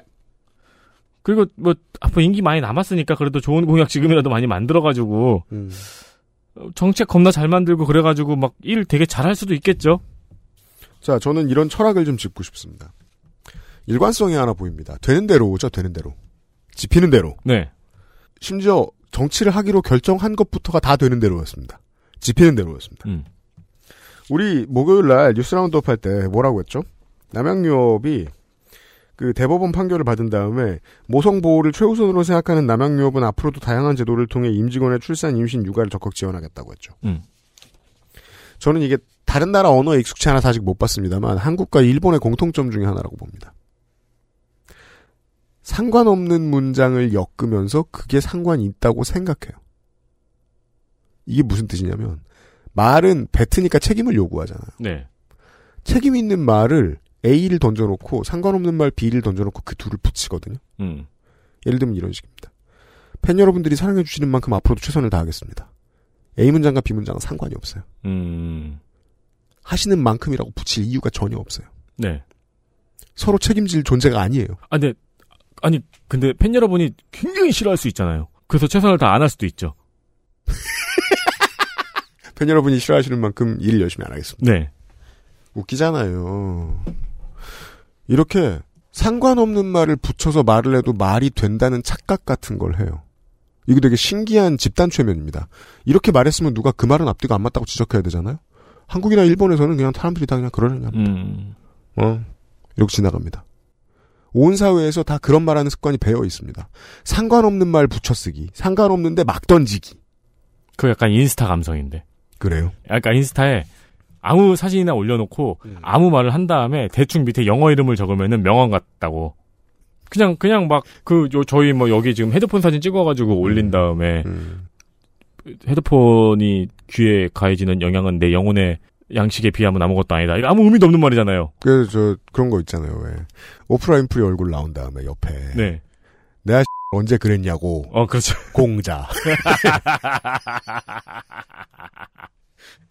여기서 제가 말씀드리고 싶은 건 말은 책임의 영역에 존재한다는 거예요. 책임을 내려놓은 말은 아무 말이잖아요. 아무 말이 횡행하는 사회에 대표로서 손색이 없는 대통령 같다는 겁니다. 음. 이렇게 아무 말을 해도 말이 된다고 생각하는 나라는 책임을 잘 지고 말이 되는 말만 하는 사람이 나왔을 때 그 사람이 뭘 잘하는지 못 알아봐요.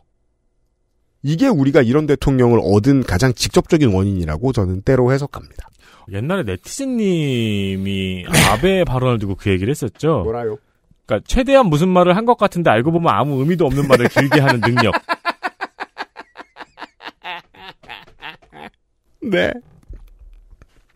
자, 다음 뉴스도 작년 얘기입니다.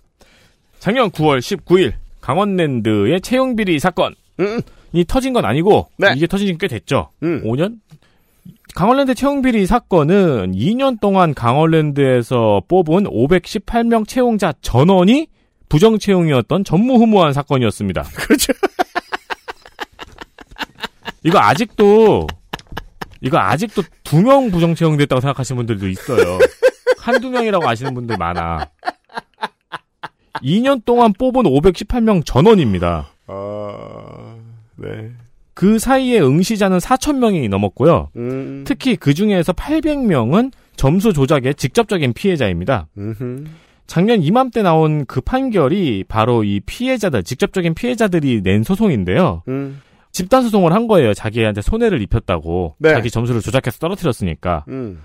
판결은 응시자 중에서 직접적인 피해를 입은 적게는 21명, 뭐, 네. 뭐 보수적으로 본 거겠죠. 음. 많게는 800명에게 적어도 300만 원 이상을 배상하라는 판결이었습니다. 음. 강원랜드 채용비리 사건도 지금 돌이켜봐도 굉장히 이상한 사건이에요. 네. 일단 이 강원랜드 채용 비리가 공정 논란의 중심을 관통했던 사건이었거든요. 네. 그렇죠. 네. 왜냐하면 대장주예요. 대장주. 아니에요. 공정 논란의 중심을 관통했던 사건인데 음. 사람들한테 공정 논란 물어보면은 인국공하고 조국 사태 이야기하지 강원랜드 얘기 안 해요. 그렇죠. 그리고 그보다 더 이상한 게 있어요. 네.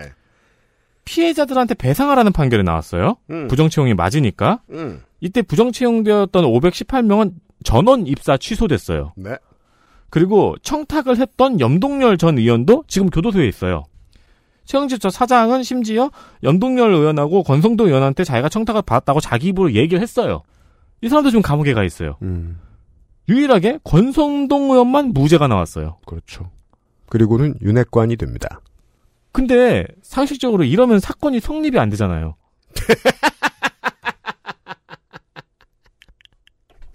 네. 권성동이 무죄면은 음. 최영집은 감옥에 왜 갔으며 그렇죠. 이 비서관이었죠 비서관? 음. 이 사람의 입사는 왜 취소됐냐고. 음. 그래서 이 결론이 안 날 수가 없다는 거예요. 많은 청취자 여러분들께 이렇게 설명을 드릴 수밖에 없다는 겁니다. 어떤 일을 잘못한 A가 있어요. 그 사람이 사흘 동안 혼나면 될 잘못을 저질렀어요. 사흘 동안 혼나면 될 잘못을 저지른 그 겨묻은 개를 3년 동안 나무라다가 나온 결과는 윤석열 정부의 등장입니다. 음. 권력의 핵심에 권성동이 자리 잡게 된 겁니다. 네. 이게 죽어도 이해가 안 되는 사람들이 너무 많아요. 어, 죽어도 이해가 안 돼요. 아니, 인국공이 그렇게 빡치는데, 이건 화가 안 나? 그러니까 안타깝게도 저는 그렇게 말씀드릴 수밖에 없다는 겁니다. 겨묻은 개를 3년 내내 욕하고 있는 건 똥 묻은 개의 개파입니다. 그쵸. 이것이 진중권의 원리입니다. 음. 474회 그것은 알기 싫다였습니다.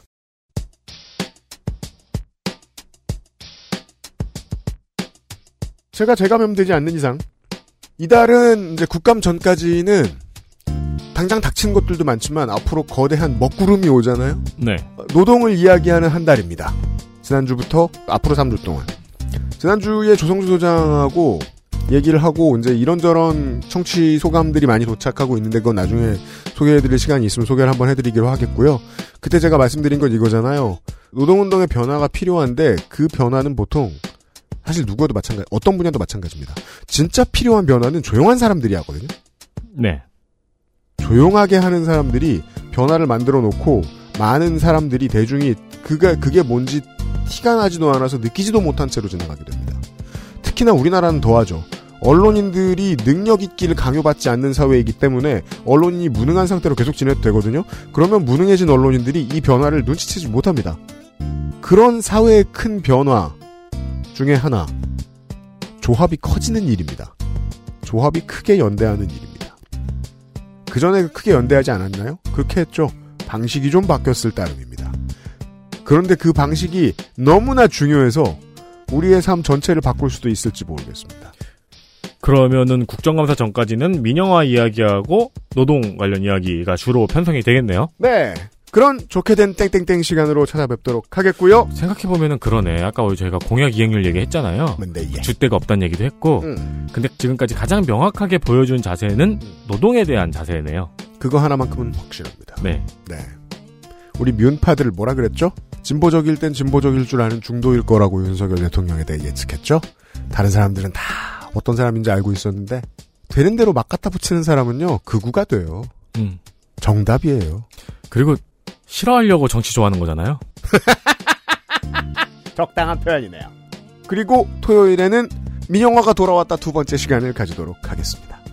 서울 교통공사 노동조합의 관계자를 모시도록 하겠습니다. 8년 전에 민영화라고 안 그랬어요. 뭔데, 예. 민영이라 그랬어요. 민영이라 그랬습니다. 네. 네, 여러분들이 익숙해지시라는 뜻에서. 아무튼 민영이가 돌아왔습니다. 다음 주 토요일에 이야기를 하겠고요. 목요일 오후에 재감염되지 않는 이상 어김없이 찾아오는 그것은 알기 싫답니다. 475회 다시 뵙죠. 유승균 PD와 윤세민 에디터였습니다. 안녕히 계십시오. 안녕히 계세요, 여러분. XSFM입니다. I D W K